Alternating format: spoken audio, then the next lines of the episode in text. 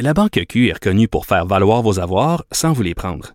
Mais quand vous pensez à votre premier compte bancaire, tu sais, dans le temps à l'école, vous faisiez vos dépôts avec vos scènes dans la petite enveloppe. Hmm, C'était bien beau. Mais avec le temps, à ce compte-là vous a coûté des milliers de dollars en frais, puis vous ne faites pas une scène d'intérêt. Avec la Banque Q, vous obtenez des intérêts élevés et aucun frais sur vos services bancaires courants. Autrement dit, ça fait pas mal plus de scènes dans votre enveloppe, ça. Banque Q. Faites valoir vos avoirs. Visitez banqueq.ca pour en savoir plus. Cube Radio.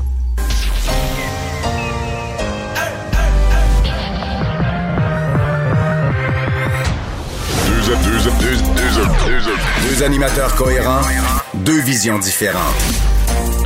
Une seule émission, pas comme les autres. Mario Dumont et Vincent Dessureau. Cube, Cube Radio.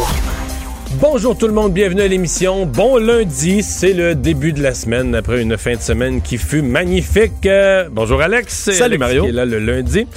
Ouais, il reste que, tu sais, moi, mes parents sont dans le Bas-Saint-Laurent. Tu sais qu'à l'est, mettons, de Montmagny à peu près, là. Faisait pas il- chaud, il- hein? ça- ben, il a fait beau, il y a eu du soleil, tout ça, mais mettons des maximums de 8. C'est plus frisqué Plutôt, que ce plutôt que ici. 25. Non, moi, j'étais en short toute la fin de semaine. J'étais en moi. short toute la fin de semaine. Hey, mais je suis tellement en avance, là.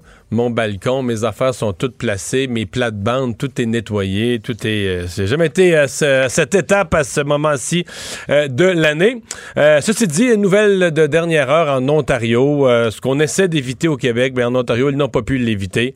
On ferme les écoles. Ouais, premier ministre de l'Ontario, Doug Ford, qui a annoncé ça là, dans les dernières minutes. Les écoles primaires, secondaires qui vont être fermées, dit-on, jusqu'à nouvel ordre. On sait pas. Pas quand- de date. Il n'y a pas de date pour la réouverture. À partir en ce de- moment. Là, ça commence, on dit, là, la fermeture, ça vient tout juste d'être annoncé. Ça va être fermé parce qu'en ce moment, ils sont en semaine de relâche. Ah, avec il n'y aura pas de réouverture. Oui, bien Exactement. c'est comme on avait fait, en fait, en revenant du congé de Noël ici au Québec. Là, On pas on, on veut pas reprendre. Ouais, donc, ça va être ça pour les écoles d'Ontario. Et on va rejoindre Paul Larocque tout de suite.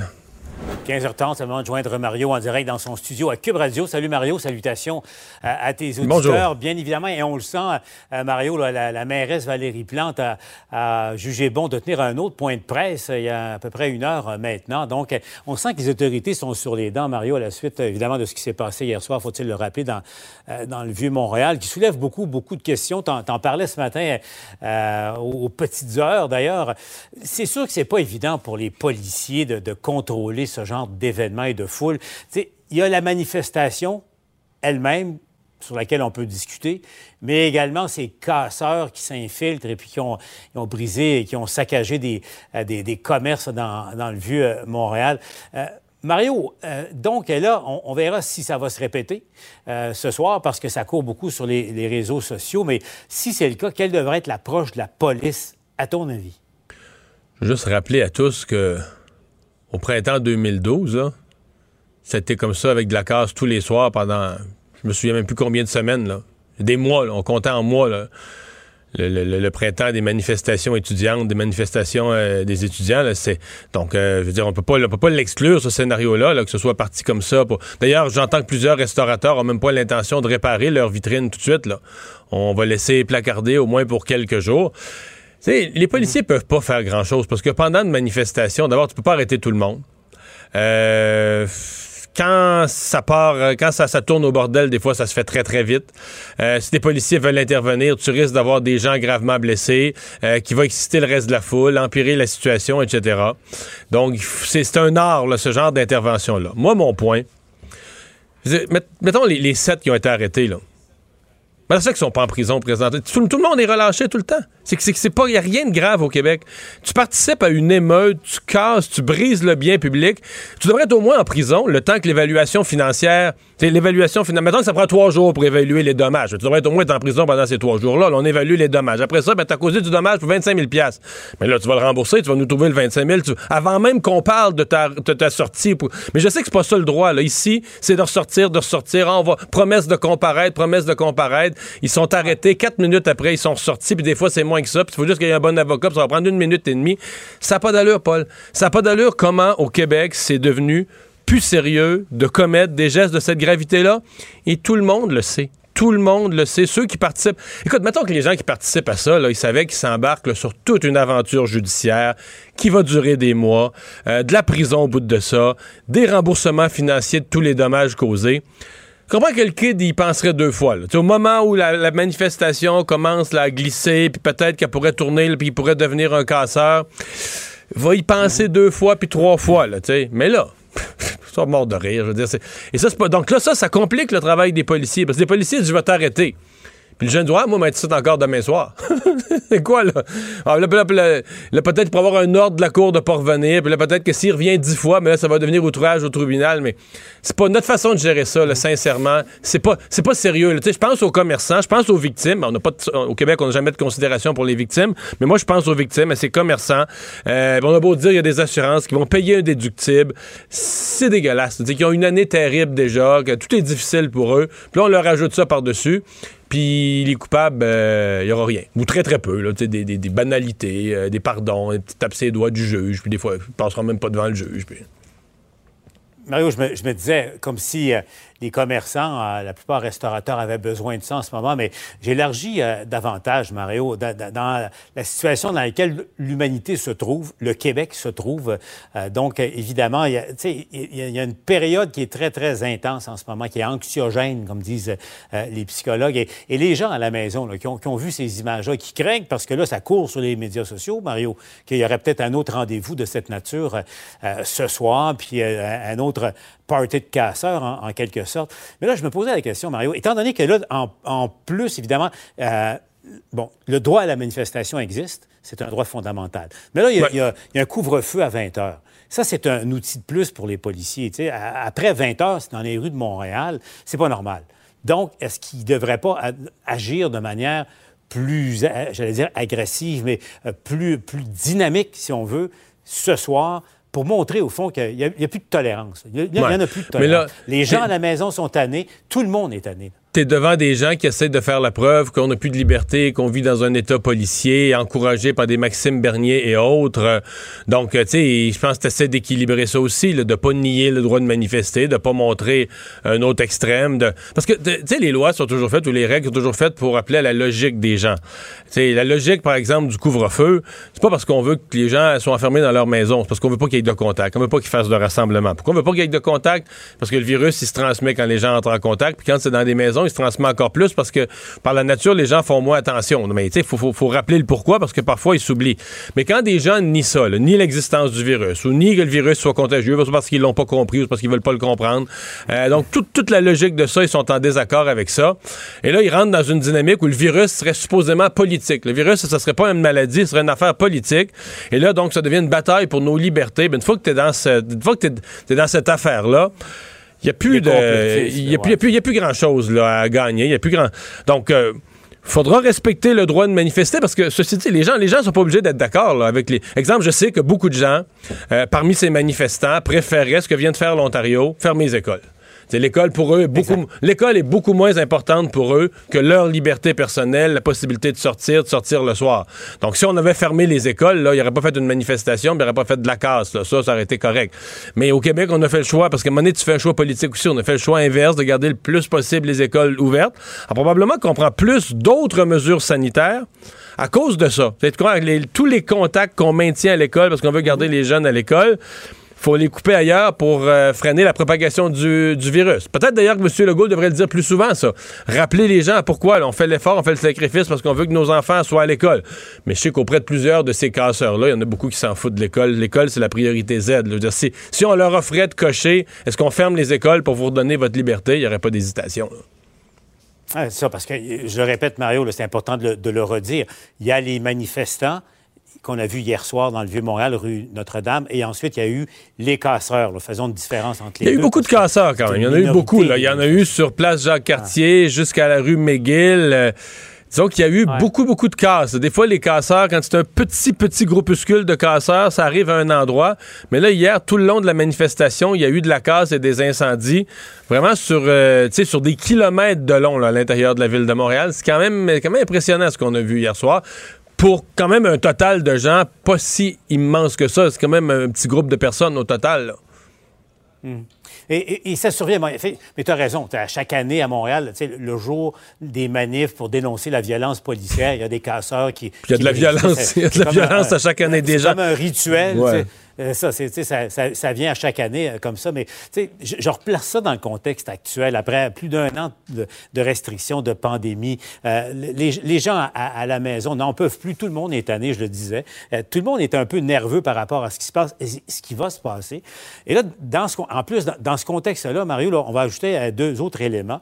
Les enseignants qui amorcent leur grève, un petit mouvement mercredi matin, mais tu as vu la conséquence dans des commissions scolaires. Ils ont annulé la journée d'école. Et là, les parents, à 48 heures, même pas d'avis, doivent s'organiser parce que les enfants de primaire restent à, à la maison mercredi. Parallèlement, tu as le, le conflit là, qui, qui semble à peu près inévitable, enfin, à moins d'un miracle, euh, au, au port euh, de Montréal. Donc, ça aussi, euh, ça, ça ajoute, Mario, à, à- à la tension ambiante. là. Mais c'est-à-dire que c'est parce que si on se reporte il y a un an, on vivait une tragédie euh, pour laquelle on n'était pas préparé. Personne ne s'attendait à ça. Mais ça se vivait dans une certaine solidarité. Et là, on se comprend que la tragédie se transporte ailleurs. C'est que c'est au plus fort la poche. T'as ceux qui veulent pas être privés de leur liberté à eux. Euh, T'as ceux qui, au niveau syndical, se disent il y a une pandémie, le gouvernement est à genoux, euh, les écoles. Donc là, c'est le temps. Si on est pour faire cracher le gouvernement, cracher les augmentations de salaire, la, la, la porte sera jamais autant ouverte, tout ça. Euh, même chose au port. Les approvisionnements, les chaînes d'approvisionnement ont été fragilisées. Donc on n'est plus dans, on n'est plus dans une pandémie de solidarité. On est dans une pandémie où on est beaucoup plus dans le chacun pour soi. On est dans une pandémie où certains se mettent, se- tu sais, un an et demi après, un an après, se mettent à dire, ben, tu sais, la pandémie, euh, tant qu'à faire, elle pourrait nous servir à quelque chose. Elle pourrait, elle pourrait être le moment où on règle nos vieux problèmes. Donc, euh, c'est une, euh, oui, c'est de plus en plus périlleux. Remarque, c'est pas, c'est pareil partout. Hein. C'est pareil en Europe, c'est pareil. C'est Ouais. l'humain est Mario? semblable un peu partout dans le monde. Là, et, et un an plus tard, les Ouais. mêmes réactions se reproduisent. Et, la, tension est palpable un peu partout. Euh, Mario, avant de se laisser le, port de Montréal, tu as vu euh, l'engrenage est lancé pour un, conflit de travail, justement au niveau de la, sécurité d'approvisionnement de, matériel, évidemment pour euh, l'économie du Québec, de Montréal, mais plus que ça, du, Québec et, du Canada aussi, parce que beaucoup transitent par, le port de Montréal. Est-ce que tu t'attends, la dernière fois, ils n'ont pas voulu s'en mêler, tu t'attends à une intervention du gouvernement Trudeau si jamais le conflit éclate? Mais il faudra. Ça peut pas, cette affaire-là peut pas traîner. D'abord, euh, les débardeurs, là, je sais qu'ils ont le droit de négocier, puis ils font un travail qui est important. On le voit, s'ils font la grève, ça va causer des ennuis. Mais dire, leurs salaires ont été annoncés sur la place publique. Ce sont des gens qui gagnent très, très, très, très bien leur vie. On n'est pas en on n'est pas en présence d'un conflit de travail de gens qui se battent pour leur pitance ou pour des, des, des, des- capacités de survie. On est dans un conflit de travail quand même dans des emplois là, avec des excellentes conditions. Euh, je dis pas qu'il n'y a pas des irritants pour eux. là, ils parlent de leurs horaires. Des fois, il y a toutes sortes d'irritants dans un travail. Mais on a l'impression qu'il y a des, irritants qui pourraient se régler par la négociation et que tu n'as pas un conflit de travail où les travailleurs, se, les travailleurs ça, essayent de s'arracher un droit de vivre là, ou un droit d'exister. On est sur des conditions quand même euh, plus, que, plus que favorables. Donc oui, ça donne une légitimité, certainement, ça, au gouvernement pour, pour agir. Parce qu'il y a le court terme. Il y a tout l'approvisionnement, les prix qu'on paye dans une période déjà trouble au niveau socio-économique de la pandémie. Mais il y a le long terme aussi. Je pense qu'il y a aussi euh, euh, le port de Montréal. On se l'était fait dire au mois d'août dernier quand il y avait eu le pre- la première grève. Euh, le port de Montréal s'était vu remplacé. Là. Il y a plusieurs marchandises qui transitaient par des ports américains. Où, c'est qu'à un moment donné, les armateurs finissent par se dire, ben là, le port de Montréal, c'est pas fiable. Sais, comme façon, comme point d'entrée sur l'Amérique du Nord, le port de Montréal, c'est pas fiable pantoute. Là, fait qu'on ira plus là. Et ça, euh, c'est ni à l'avantage de l'économie montréalaise, ni à l'avantage des débardeurs là, qui auront moins de travail à terme pour leur, pour leurs membres. C'est vrai que c'est c'est une autre des conséquences, euh, éventuellement, s'il y a un autre conflit. Merci, Mario. Je te laisse retourner euh, à ton émission à Cube Radio. Salut. Au revoir. Alors, euh, Alex, euh, ben, commençons par le bilan des cas, euh, très élevé encore euh, aujourd'hui. Oui, 1599 euh, nouveaux cas qui s'ajoutent, deux décès, mais ce qu'on retient surtout, là, parce qu'on le sait, les cas sont sur une courbe montante, on va continuer à avoir les cas augmentés. C'était attendu de la part et de la santé publique et du gouvernement, mais c'est surtout là 22 nouvelles hospitalisations, c'est le chiffre qui inquiète en ce moment vraiment là.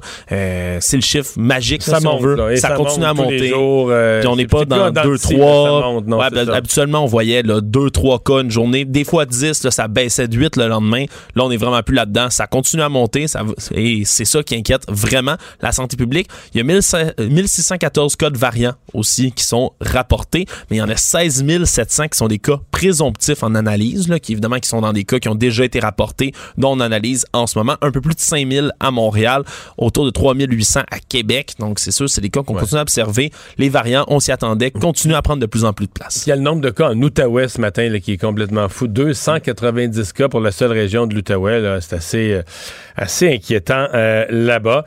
Euh, vaccination qui franchit une autre étape. C'est le début de la vaccination des, des malades chroniques et des travailleurs des, des, des services essentiels là, qui sont à risque. Oui, des personnes qui ont moins de 60 ans, qui ont une maladie chronique, des problèmes de santé. Depuis vendredi, ils pouvaient prendre rendez-vous sur Clic Santé, mais là, ça a commencé là, la vaccination. On rappelle uniquement à l'hôpital que ça se fait en ce moment. Les personnes qui sont atteintes d'un cancer aussi, dialyse pour insuffisance rénale, qui ont reçu une greffe d'organes, qui sont dans cette catégorie-là en ce moment. Québec qui veulent vacciner à peu près 150 000 personnes à Montréal de cette manière-là. C'est sûr, ça va commencer là, à pincer à certains endroits parce que l'ordre exact là, de, la, vaccination pour les, maladies chroniques, il y a toujours des oubliés. C'est une liste qui n'est pas nécessairement toujours complète. Alors, on va commencer à avoir des gens écrits un peu. Il y a un questionnement, il y a un questionnement là. Euh, ça a vacciné quand même ces derniers jours, deux journées à 72 000, 70 000, 60, 50. Donc, euh, hier, un dimanche, un petit peu moins. Là, mais ouais, 52 705 hier, doses qui ont été administrées. Là, par contre, euh, un, des phénomènes qui va se produire à partir de maintenant, c'est que là, on commence à administrer des deuxièmes doses au rythme où on administrait les doses il y a quatre mois, ce qui veut dire que euh, dans les doses, dans le nombre de doses quotidiennes, à date, on prenait toujours pour acquis que c'est une nouvelle personne qui est vaccinée. Là, On mhm. disait qu'on avait 50 000, mais là, tu vas avoir 50 000, mais des fois, tu vas avoir juste 45 000 ou 40 000 nouvelles personnes vaccinées, les autres étant des personnes qui, c'est important aussi, là, mais qui ont reçu leur deuxième dose, donc ça va ralentir un peu le nombre de nouvelles personnes vaccinées. Moi, des travailleurs de la santé, entre autres, qui ont leur deuxième rendez-vous, quoique, puis je parlais à un collègue à moi, un ami qui travaille dans le milieu de la santé, il y en a beaucoup, peut-être plus même qu'on le pense, qui ont eu hein, la COVID. Ah, eux n'ont pas de deuxième dose. Et eux n'ont pas de deuxième dose au cours de tout ça. Donc, ça va peut-être enlever un peu là, au calcul. Il va falloir revoir combien ça va en prendre. C'est vrai qu'on ne les a pas comptés. On a compté toujours hein. deux doses, mais tous ceux qui ont eu la COVID dans, le milieu de la santé, ils, sont, ils sont quand même quelques-uns. En Ontario, on a parlé tout à l'heure, donc euh, les, euh, les écoles qui sont fermées, mais il faut dire que le bilan fait trois jours de suite qui sont dans les 4000 cas. Oui, ils ont failli encore là, battre le, le, record qu'ils avaient eu parce que euh, samedi, on avait vu 4400, euh, hier plutôt 4456 nouvelles infections. Aujourd'hui, 4401. Donc, ça continue à monter là, vraiment en flèche en Ontario. Beaucoup de cas.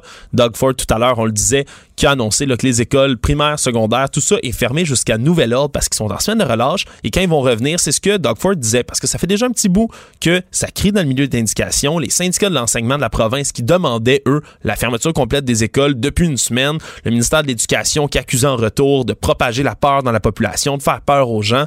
Mais là, on a peur, surtout, c'est ce que disait Doug Ford tout à l'heure, que la contamination communautaire, qui est plus forte, disent-ils, que celle dans les écoles, mais ça revienne dans les écoles en retour de la semaine de relâche. Donc, les élèves qui ont passé du temps dans leur famille, passé du temps avec des, des fois des amis, on l'espère pas, mais qui vont revenir à l'école maintenant pourraient ramener ces cas-là.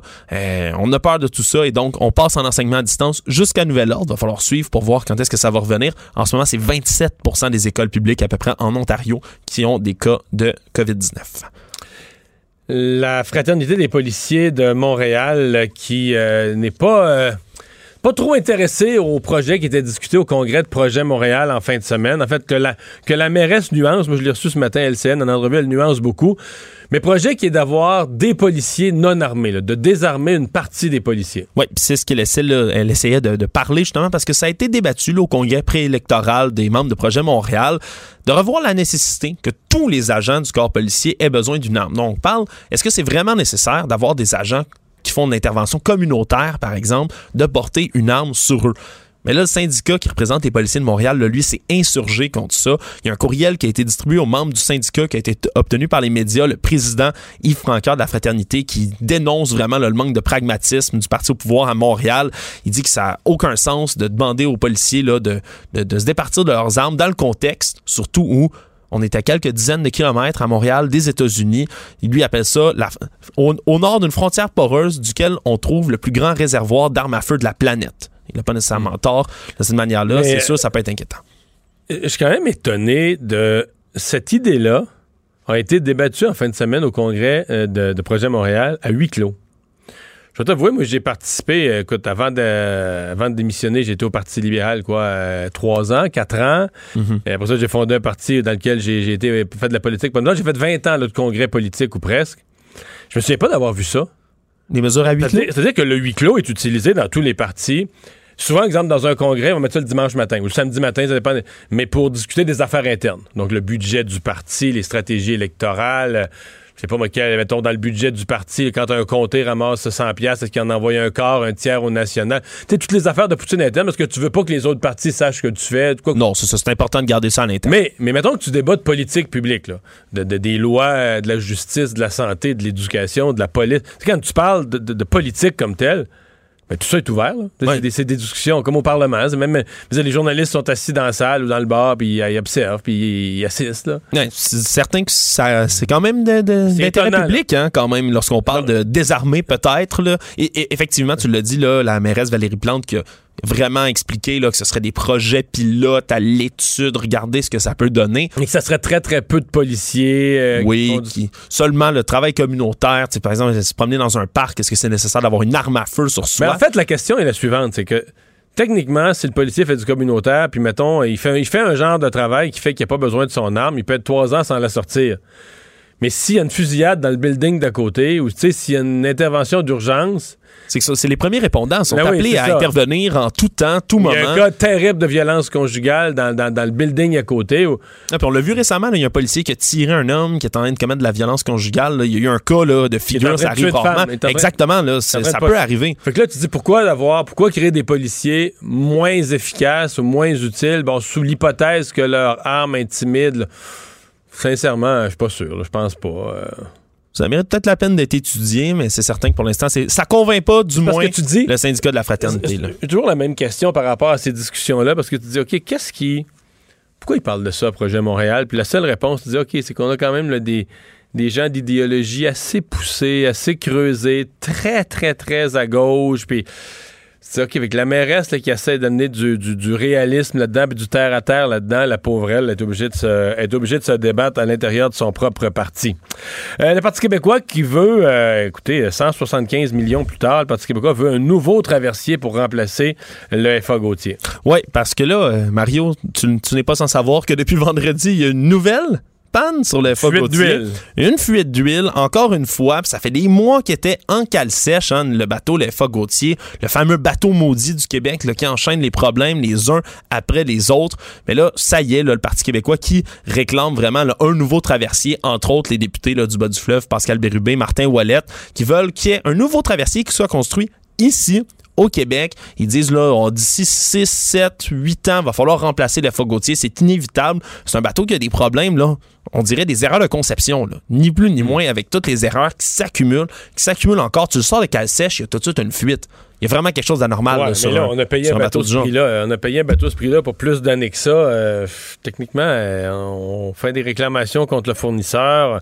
Ouais, c'est Mais- aussi ce qui avance. Là. Ils demandent, là, entre autres, ils disent que le gouvernement devrait envisager de poursuivre le, le chantier en Italie, hein, le chantier Fincantieri qui a construit le FA Gauthier, là, devrait être poursuivi, là, ni plus ni moins. Puis on veut le remplacer, c'est ça, le FA Gauthier. n- Un jour va finir par céder, Ouais. là, si- s'il faut, avec autant de problèmes. Mais techniquement, il est encore neuf, là. Techniquement, il est encore neuf. Disons que là, avec je une nouvelle je comprends l'impatience, mais je, je me suis demandé, bon, le Parti québécois, là, présentement, ils ont neuf sièges, c'est correct. là. mais s'il était au pouvoir, est-ce que vraiment il, il voudrait financer un nouveau il mettrait bateau? aux poubelles un bateau de, de- de 170 millions pour. euh, Ah, il parle de vendre le FA Gauthier. Pas le mettre aux poubelles. Je sais pas qui voudrait l'acheter. là. Je suis pas sûr que ça va pogner bien bien fort sur ça. Kijiji. Euh, procès euh, Floyd, procès du policier Derek Chauvin et tension à Minneapolis. En fait, là, c'est deux affaires, ça peut être mêlant, mais deux affaires. On, on a le procès pour le meurtre de George Floyd du policier Chauvin, mais pendant le procès, il y a un policier qui fait feu sur un autre jeune individu noir pour une affaire du code de la route encore. Et là, on a beaucoup plus de détails sur cette histoire-là. C'est une policière qui a tiré sur un jeune afro-américain dimanche pendant un contrôle routier. Puis là, ça a causé tout le grabuge qu'on a su le 7 nuit dans la nuit, donc d'hier à aujourd'hui, euh, dans Brooklyn Center, qui est une banlieue de Minneapolis. Ni plus ni moins que ça a pris un couvre-feu qui a été autorisé par le maire de la ville euh, pour cette nuit. Donc, on parle d'un contrôle routier normal. Un, un homme qui a été arrêté. Euh, donc, qui, pour un contrôle de routine, on trouvait les plaques étaient expirées à ce moment-là.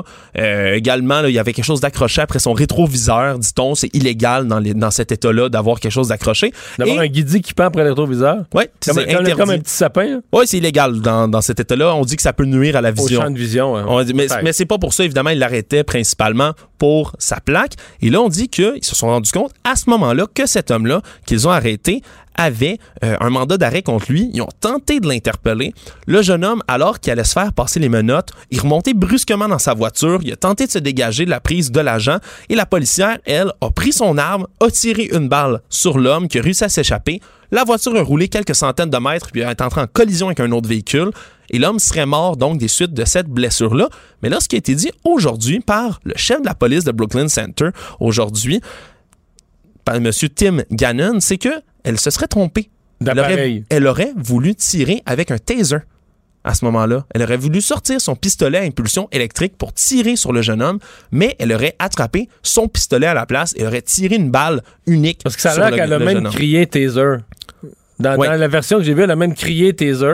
Ouais. Mais elle a tiré que c'est Mais elle a fini par tuer Dante Wright, qui est ce jeune homme de 20 ans, là, c'est tout jeune. toute, toute s'est une erreur. Ah ouais, ouais, toute une erreur. Ils disent en plus que c'est une policière d'expérience. Puis on s'explique mal pourquoi elle se serait trompée d'arme à ce moment-là. Là, il y a plusieurs appels, évidemment, pour renvoyer cette policière-là. Le chef de police, pour l'instant, qui a dit qu'elle avait le droit de se faire entendre, mais tu le dis, tout ça se passe sur fond de procès de George Floyd, euh, plutôt de Derek Chauvin, le meurtrier de George Floyd, meurtrier présumé de George Floyd dans cette histoire-là. Et ça continue, là, aujourd'hui, là, on entendait, entre autres, là, un cardiologue qui est interrogé par l'accusation aujourd'hui, et lui maintient sa version. George Floyd est mort d'un arrêt cardiaque en raison d'un manque d'oxygène. Merci. Culture et société.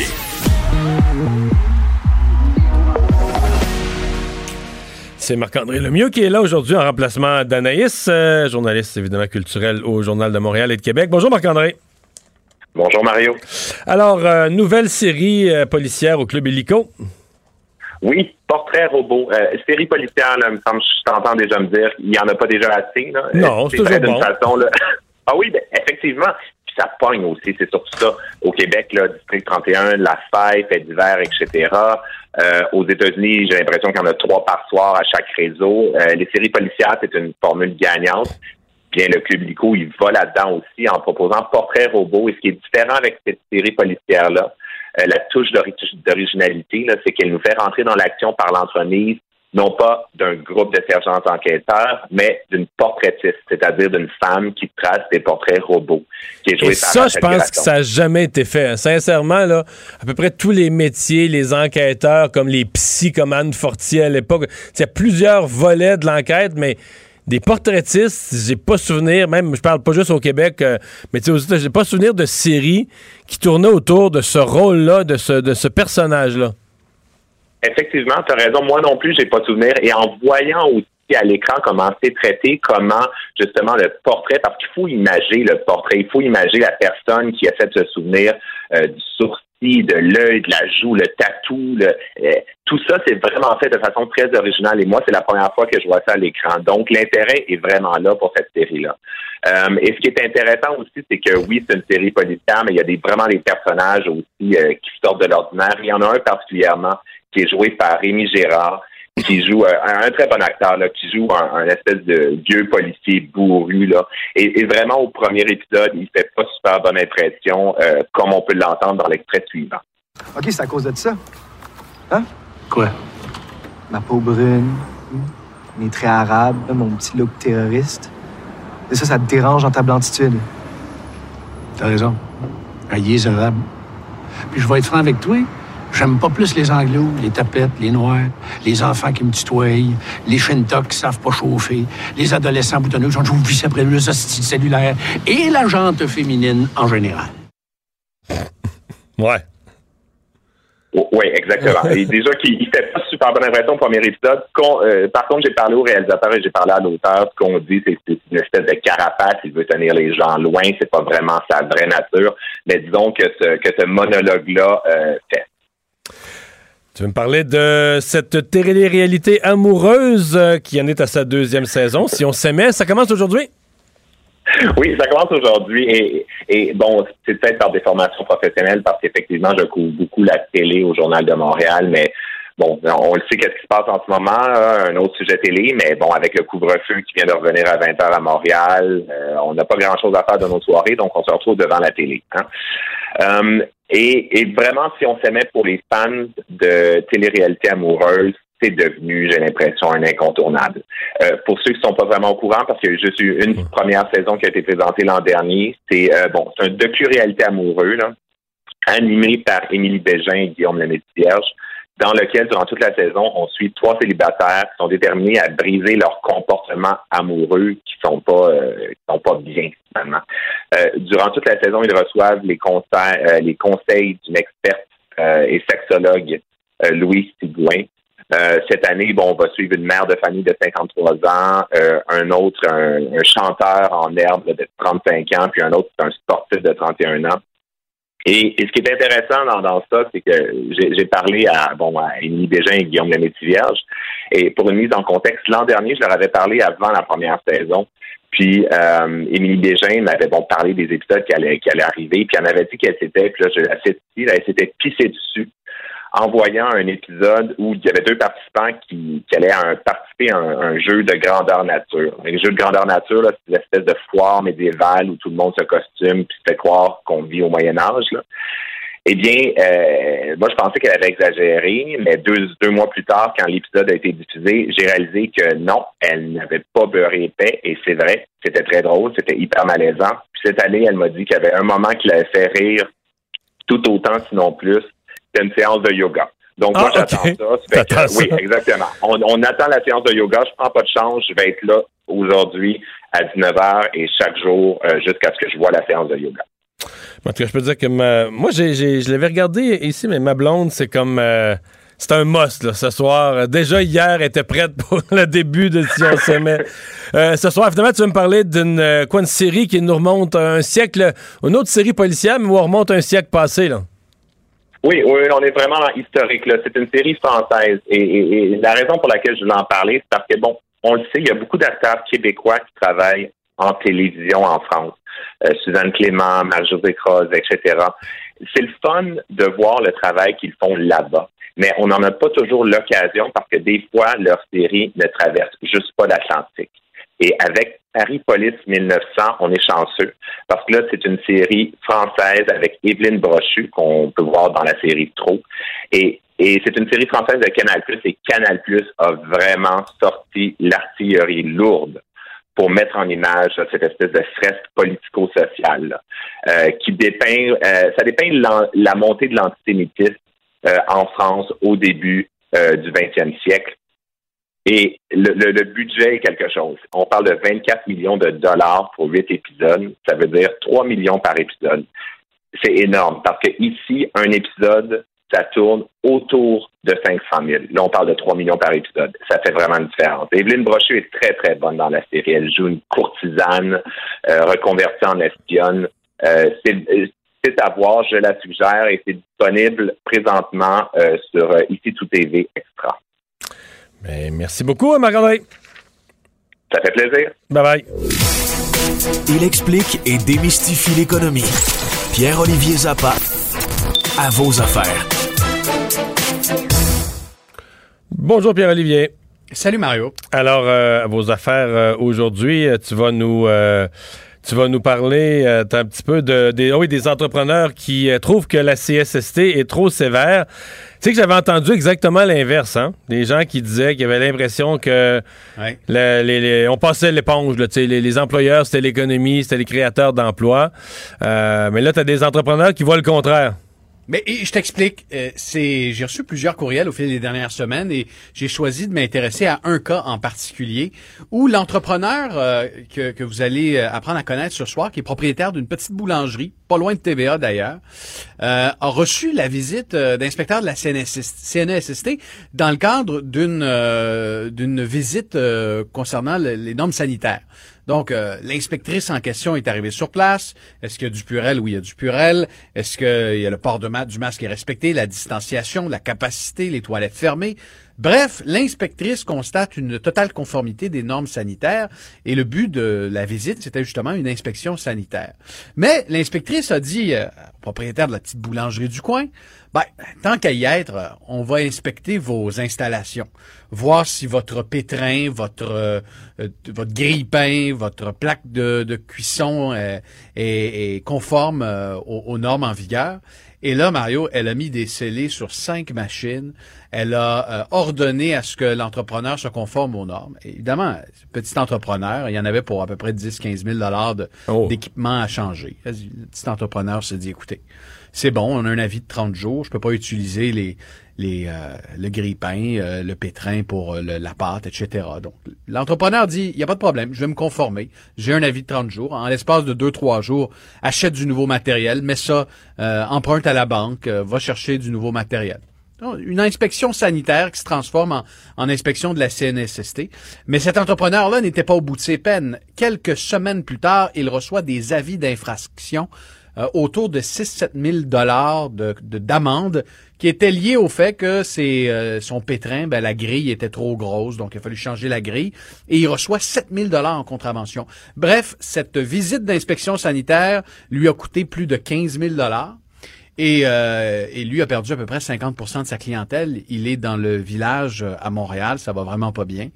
Et là, il se demande comment il va joindre les deux bouts. Lui pensait ne pas avoir recours aux prêts euh, offerts par le gouvernement euh, dans le cadre de la COVID-19. Et il me dit, avec, euh, avec les amendes que j'ai reçues de la CNESST, je n'aurai pas le choix.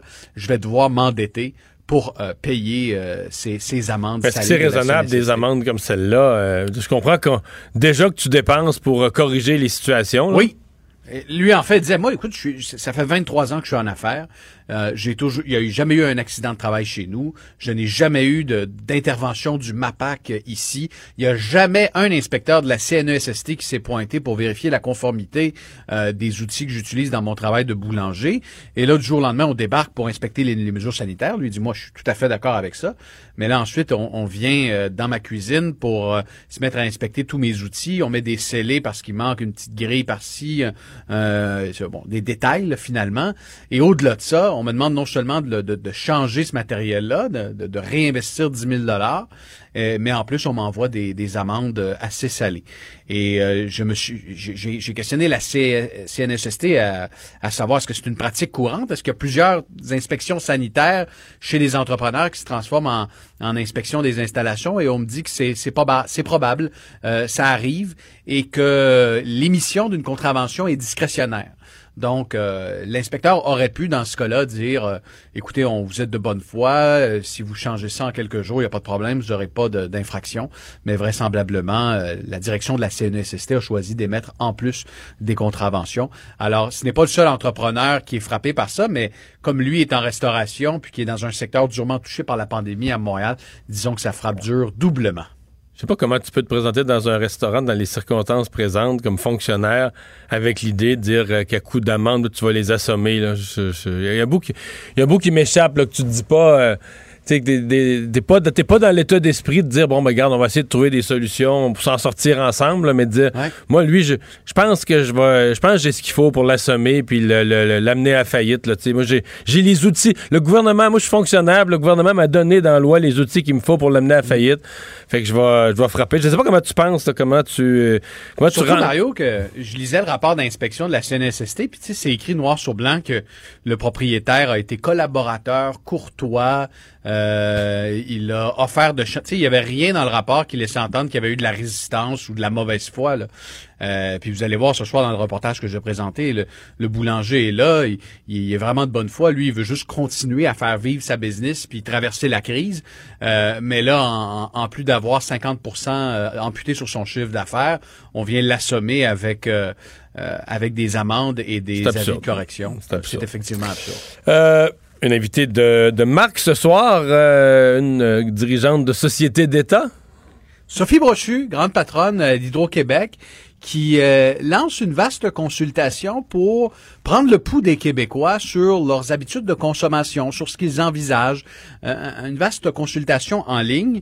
Et Sophie Brochu veut surtout, avec cette, cette espèce de sondage, rajeunir l'image d'Hydro-Québec.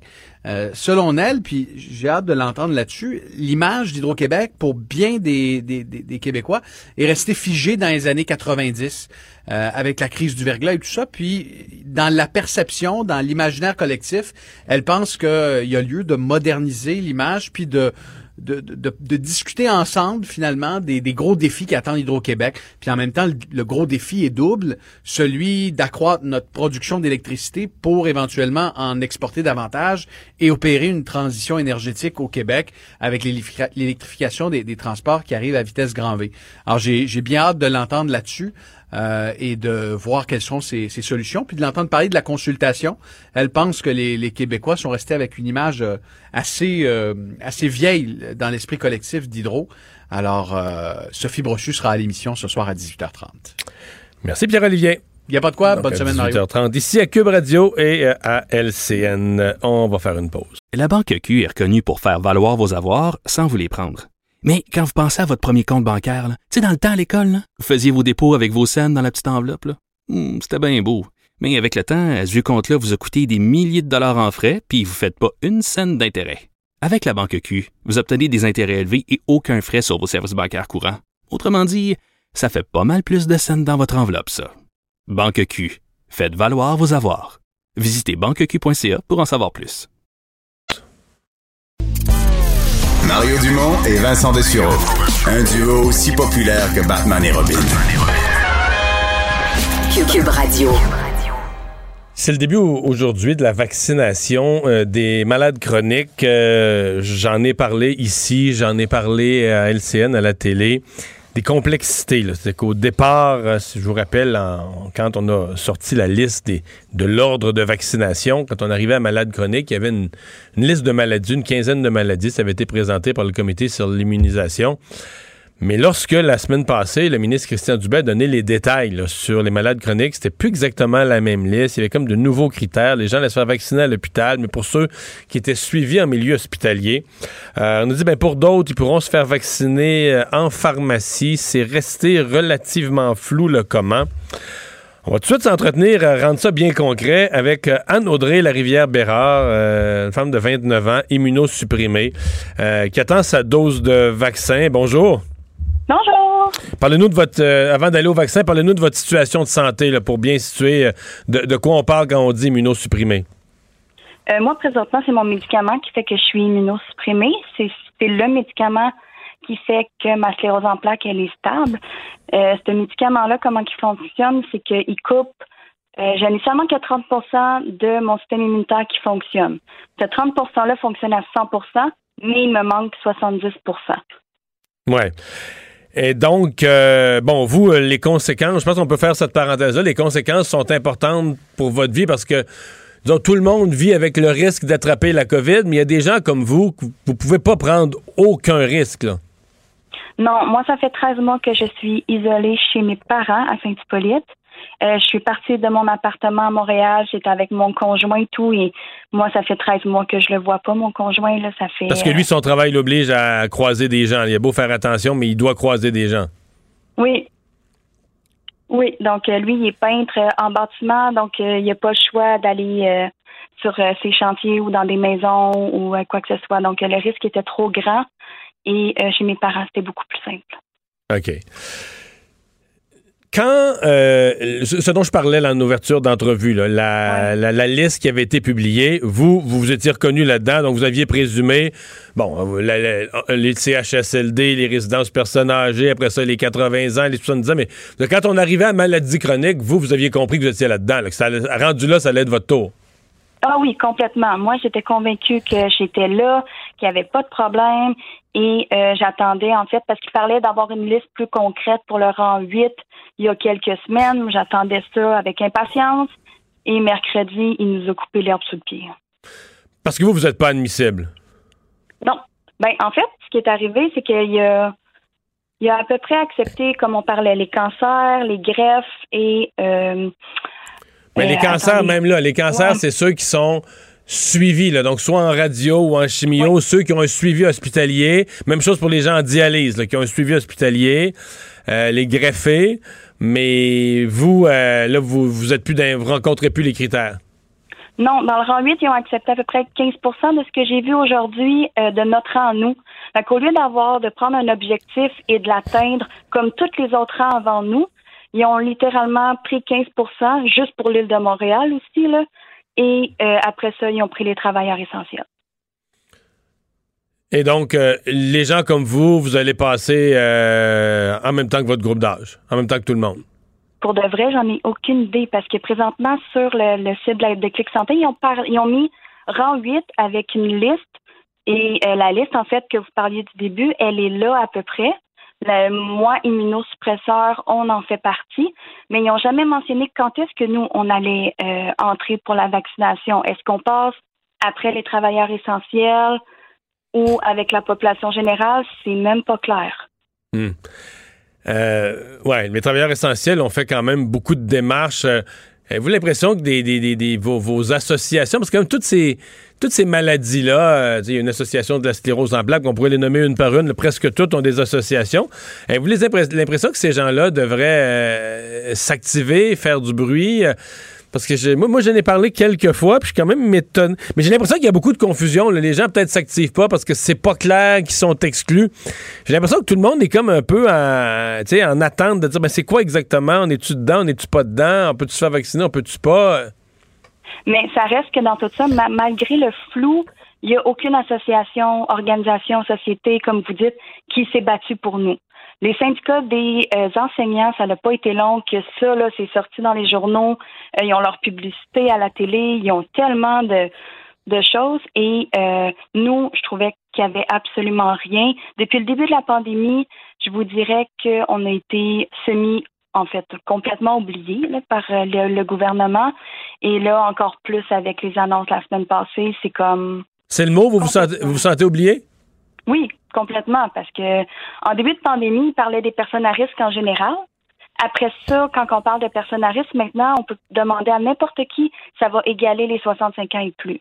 Et c'était euh, justifié, parce qu'avec les CHSLD, euh, que tout aille Non, ça, on le comprend bien avec les personnes très âgées. Mais on pourrait même, Mais se, on- on pourrait même se demander, même une personne de 60, 65 ans, puis je, je- je suis tout à fait pour là, qui a été vaccinée, là, mais, mais une personne de 60, 65 ans en bonne santé, euh, est-ce qui est plus ou moins à risque qu'une personne comme vous là, qui a le système immunitaire euh, à terre? Euh, je serais curieux d'entendre un médecin là-dessus. Là. Ben moi aussi, moi, c'est spécial. Là, les, même les neurologues, moi, quand je l'ai appelé au mois de mars, même eux autres étaient même pas sûrs si c'était une bonne idée qu'on se fasse vacciner. Puis là, après ça, ils ont eu comme un congrès.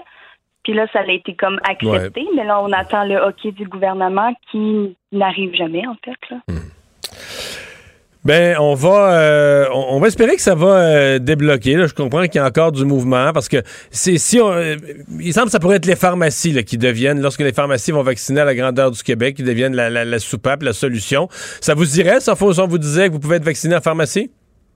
Ben, pour moi, oui, parce que je connais très bien mon pharmacien, puis il connaît très bien ma situation. Ça irait super bien. La seule chose que moi, je voudrais dans tout ça, c'est qu'on a nos proches aidants aussi. Tu sais, dans, quand que, euh, il y a eu les CHSLD, même les proches aidants en haut de 75 ans pouvaient se faire vacciner Ouais. avec leurs parents. Mais là, nous, on, oui, on est plus jeunes, mais moi, je peux pas retourner chez moi tant que mon conjoint n'a pas été vacciné. Ou, tu sais, au moins avoir un, un, une immunité collective qui a de l'allure. Donc, nos proches aidants aussi sont très importants dans tout ça.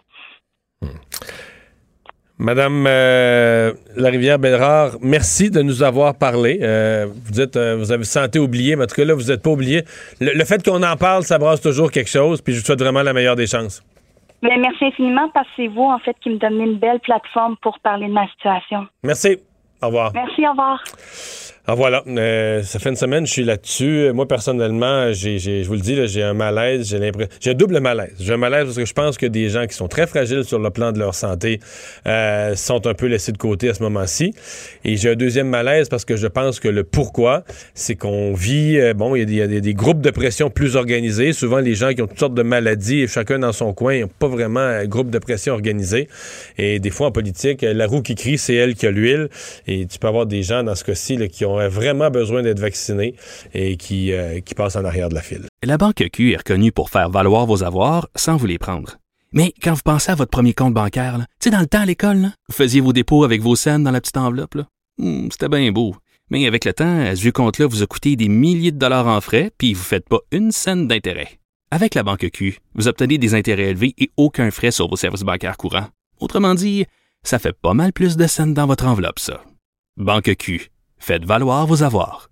Visitez banqueq.ca pour en savoir plus.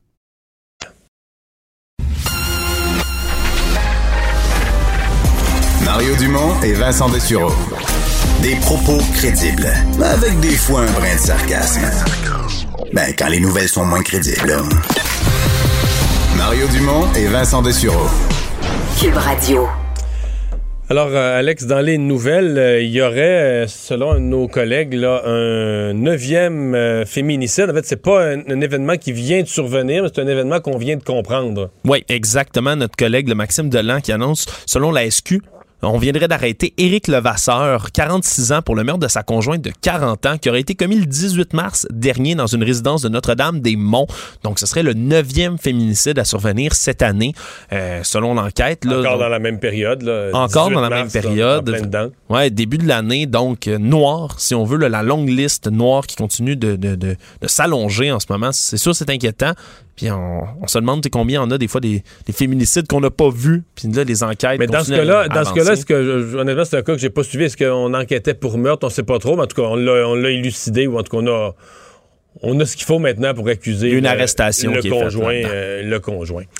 Euh, les constats d'infraction euh, encore nombreux durant la, fin de semaine. C'est certain que le beau temps n'a pas aidé cette fois-ci. hein. Oui, mais là, ça continue à augmenter pour la deuxième semaine d'affilée. Si on comptabilise la semaine qui vient de se terminer, là, on est encore en haut de 1200 cas, 1252 constats d'infraction qui ont été publiés, euh, donnés plutôt. Ça a été publié aujourd'hui par le ministère de la Sécurité publique.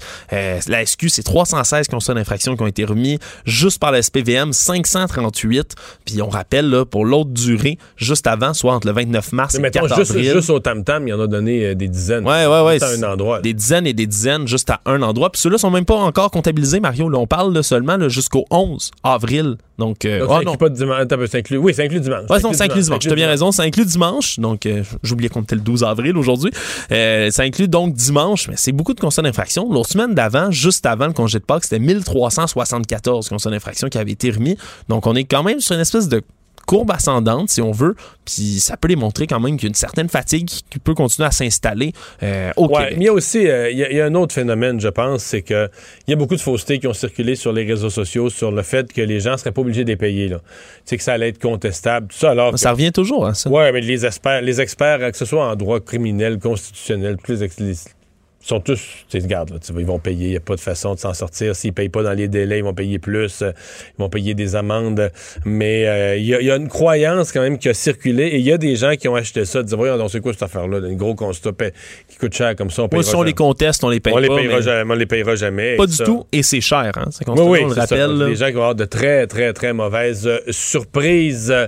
Sondage de la Fédération canadienne de l'entreprise indépendante. Oui, selon un nouveau sondage qui a été publié tout à l'heure, près de 56% des petites moyennes entreprises québécoises seraient opposées à rendre obligatoire la francisation des entreprises de moins de 50 employés, comme ça avait été déjà discuté.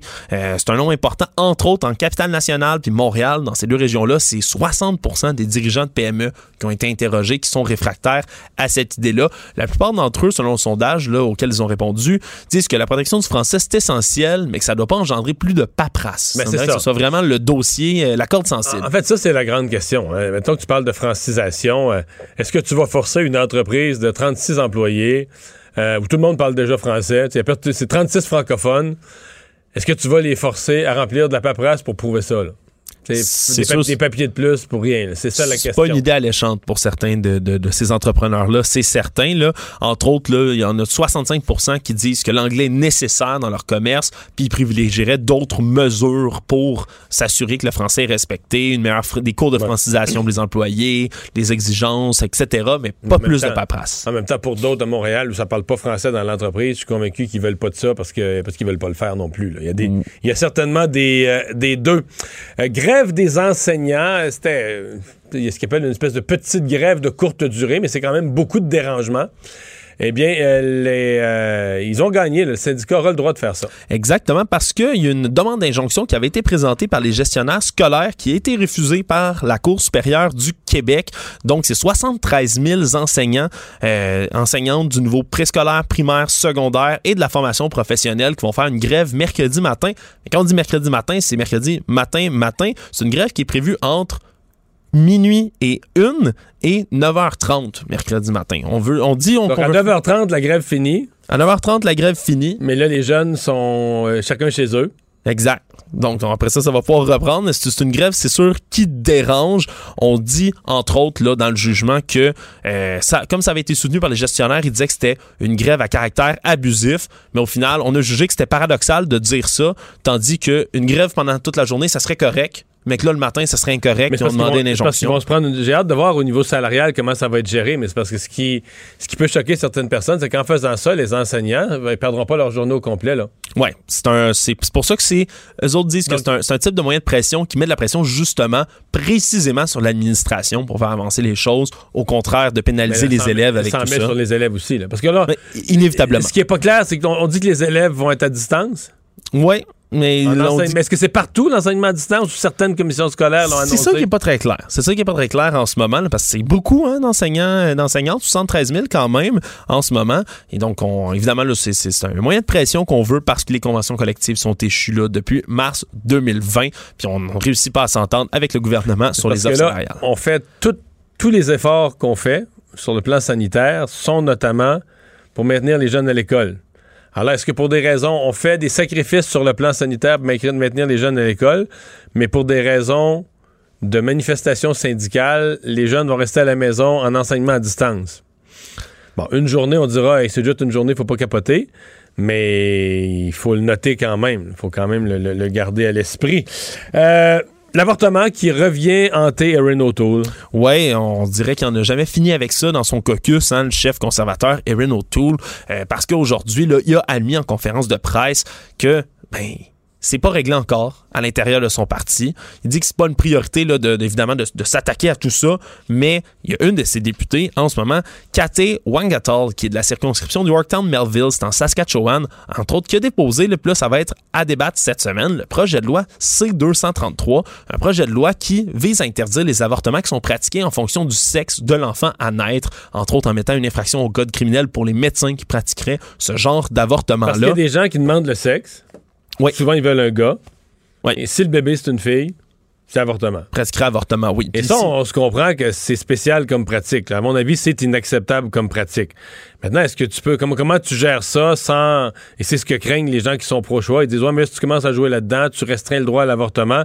Et je comprends très bien qu'à la veille d'une élection, Erin O'Toole veut pas avoir un genre de débat de cette complexité-là euh, dans son, dans son parti à ce moment-ci, puis au Parlement. là. parce qu'il avait déjà assuré, lui, Erin O'Toole, qu'il n'y aurait aucune loi qui restreindrait l'avortement qui pourrait être adoptée sous son leadership. Il l'aurait dit ce matin. Oui. Mot à mot. Donc, c'est c'est certain que ça vient complètement en contradiction. Il a dit que Mais lui. je pense allait- qu'il y a beaucoup de gens qui sont pro-choix et qui sont quand même euh, de cette pratique-là. Ouais, puis c'est ce que la députée euh, Wangatall, Ça se fait dans quelques dit. cliniques pour des raisons très, très, très précises, religieuses. Ça se fait dans quelques cliniques. Je pense pas qu'il y a même- Au Québec, je pense même pas que ça existe. En tout cas, s'il l'a, je l'ignore. Ouais, parce que c'est- pas clair c'est quoi les, les statistiques de ce genre de pratique-là. Là, Ça un peu, semble-t-il, euh, dans, plus dans l'Ouest canadien. Au Manitoba, il y avait des cas, il y a une clinique, genre. C'est une histoire qui circule là, dans l'Ouest canadien depuis quelques années. Ça a existé, ça s'est fait, c'est sûr. Oui, mais à, à quel point, c'est sûr que c'est une autre question. Puis vraiment, c'est l'effet domino qu'on craint. Parce qu'il y avait même, euh, je me souviens pas, il faudrait que je relise ces dossiers-là de l'époque, mais je me demande même s'il n'y a pas certains médecins qui en arrivaient à dire qu'on ne dise plus le sexe d'enfant. Là. Tu comprends, la, la chambre à coucher, vous, la, vous une fois le- le- l'enfant né, là.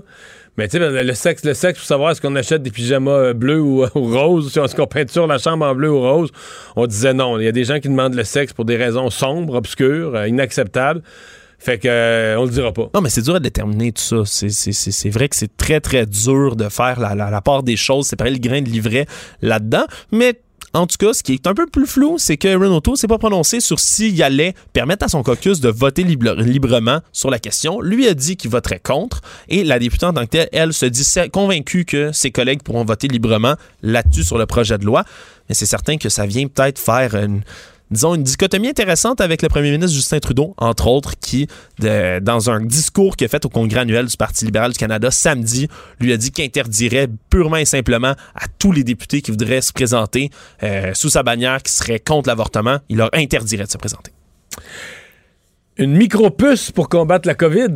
C'est une entrevue qui est passée hier soir à 60 Minutes, Mario, puis je, je me- je me dis que tu l'avais peut-être pas vu. Non, il, fallait l'ai pas vu. il fallait absolument que je t'en parle parce que c'est une histoire fantastique. C'est une entrevue qui a été réalisée avec le colonel de- à la retraite de l'armée, le docteur Matt Hepburn, qui est lui un physicien en maladies infectieuses et qui travaille pour une division assez particulière du Pentagone, Mario, ce qui s'appelle le Defense Advanced Research Projects Agency, qui travaille donc pour le Pentagone, mais qui est en- chargé un peu, tu sais, les, les bidules top secrètes, là. Tu sais, les trucs qu'on voit dans les films, là, les technologies de l'armée. On dit toujours, on sait jamais ce que l'armée manigance, là. Ils ont peut-être des technologies de 20 ans dans le futur. Il semblerait que ce soit le cas pour certaines technologies, du moins.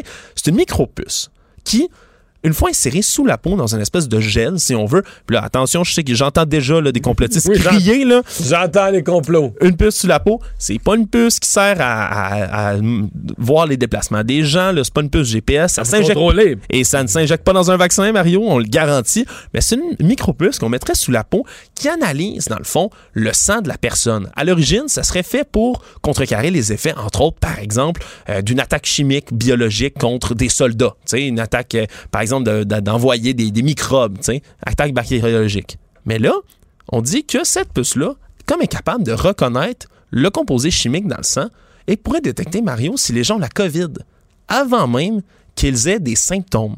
Donc, on dit que ça, ça fonctionnerait, là, c'est ce que le docteur Hepburn disait dans son entrevue, un peu comme le, tu sais, la lumière de check engine dans ton auto? OK. Mais ça serait comme le check engine qui allumerait, qui dirait, tu aurais une notification, quelque chose qui dirait, tu as la COVID dans ton sang en ce moment, t'es pas encore contagieux, t'as pas encore de symptômes, mais tu as la COVID, reste mets-toi chez en vous. isolement, reste chez vous. Donc, cette mesure-là, si ça, a été propagé, là, évidemment, à grande échelle, ça pourrait permettre, dans le futur, évidemment, peut-être pas pour la COVID, on n'est pas encore... C'est un peu tard, là. Il est un peu tard pour ça, puis c'est un peu trop tôt pour la technologie. Ça pourrait permettre, entre autres, là, de détecter des futures épidémies dans des pandémies. Ça pourrait vraiment aider au niveau de la population. On va tellement être prêt pour la prochaine pandémie. Euh, yes, sir.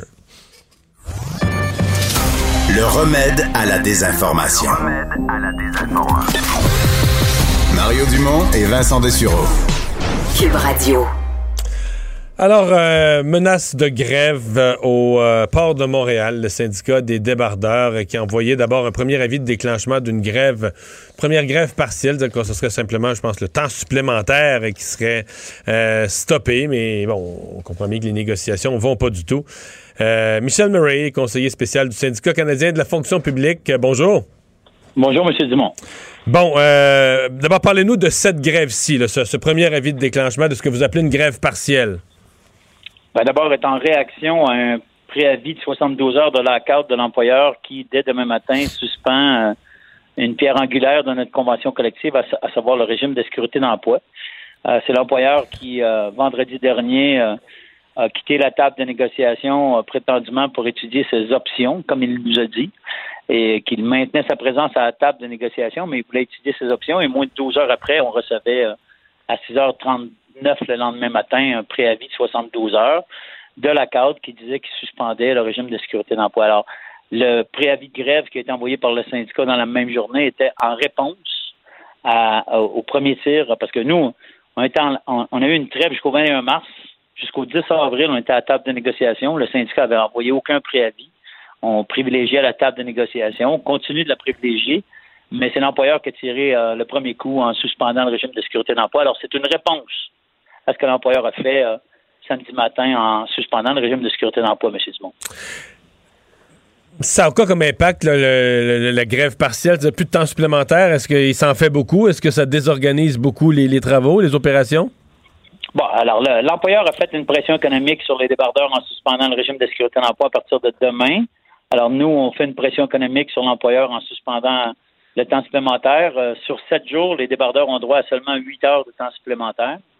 Et en plus, euh, notre préavis prévoit que euh, nous allons cesser les activités les jours de fin de semaine, soit les samedis et dimanches, pour une période indéterminée. Donc, les débardeurs vont travailler du lundi au vendredi, de jour, de soir, de nuit. Ça n'aura pas d'impact sur, par exemple, une compagnie comme euh, Dolorama, Ikea, la SAC, euh, qui ont des conteneurs dans le port, qui les attendent.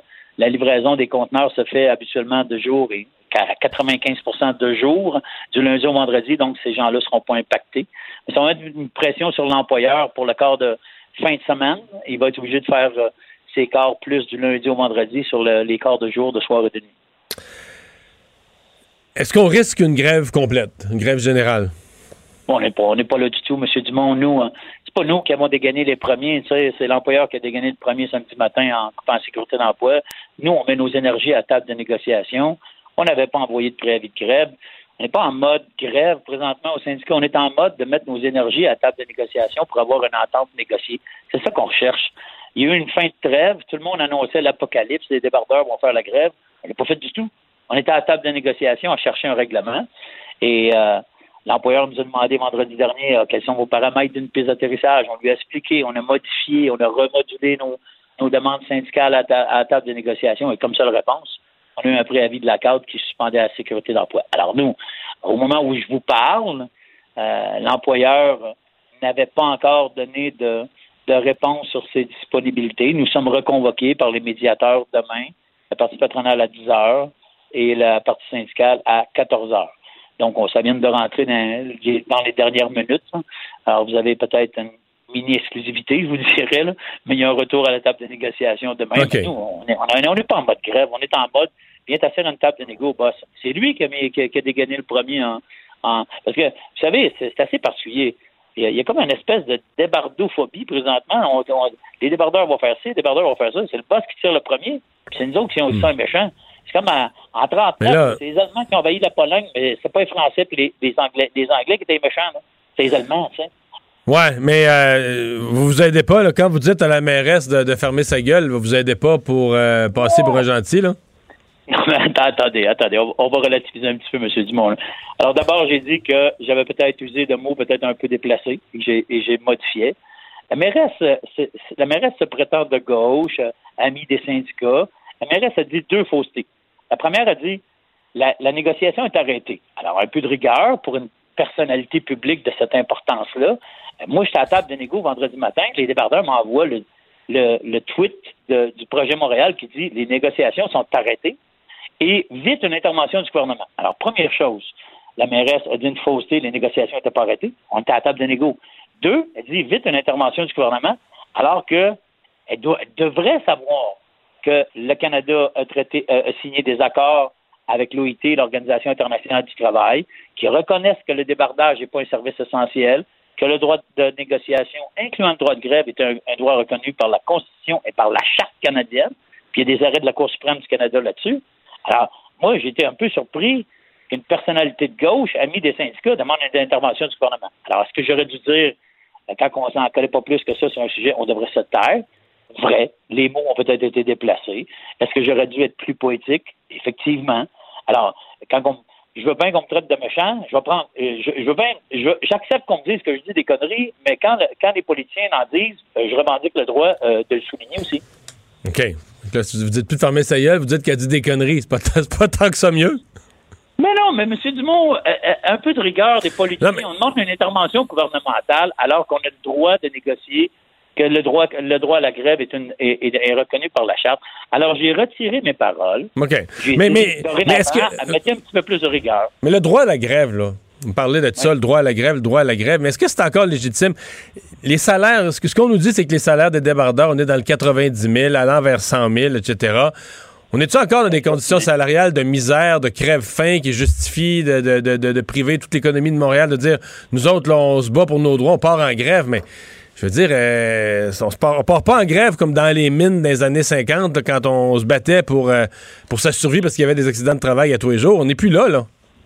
Ben, M. Dumont, je suis d'accord avec vous. Euh, la preuve, on n'a pas fait la grève pendant 20 jours de temps. C'est l'employeur qui a dégagé le premier. Mais le droit à la grève est quand même un droit reconnu. Êtes-vous en train de me dire que c'est pas un droit reconnu par la charte, que les débardeurs n'ont pas le droit de grève, qu'il y a des grands pans de la société qui n'ont plus le droit de grève, parce que là, on n'est plus en démocratie, c'est le cas-là. Moi, je m'excuse, hein, mais il y a des arrêts de la Cour suprême qui disent que le droit de grève, c'est un droit constitutionnel. Mais bien sûr que les, syndicats, comme l'employeur le droit au lockout, euh, l'utilisent avec parcimonie, parce que c'est c'est l'arme ultime, je vous dirais. Euh, c'est pas nous là, qui avons fait la grève. On fait pas une grève générale illimitée dans le port présentement, M. Dumont. On a fait une grève Mais les, niveaux de salaire des débardeurs, contestez-vous ça? Parce que pour veut, veut pas pour le grand public, ça, ça met comme un. Ça, ça rend plus compliqué, disons, la compréhension de. Qu'est-ce qu'ils veulent, là? Qu'est-ce, qu'est-ce qui va pas pour les débardeurs? L'impression, c'est qu'ils ont, un bon travail, là. Ils sont. Pas, que vous travaillez pas fort, tout ça, mais que ça fait pas. C'est pas la misère.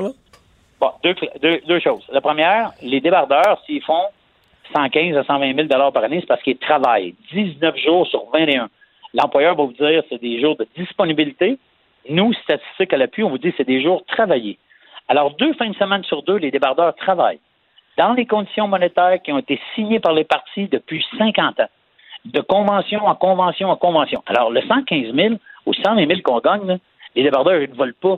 Ils travaillent jour, soir, nuit, fin de semaine. Ils ont deux jours de congé par période de 21 jours, M. Dumont.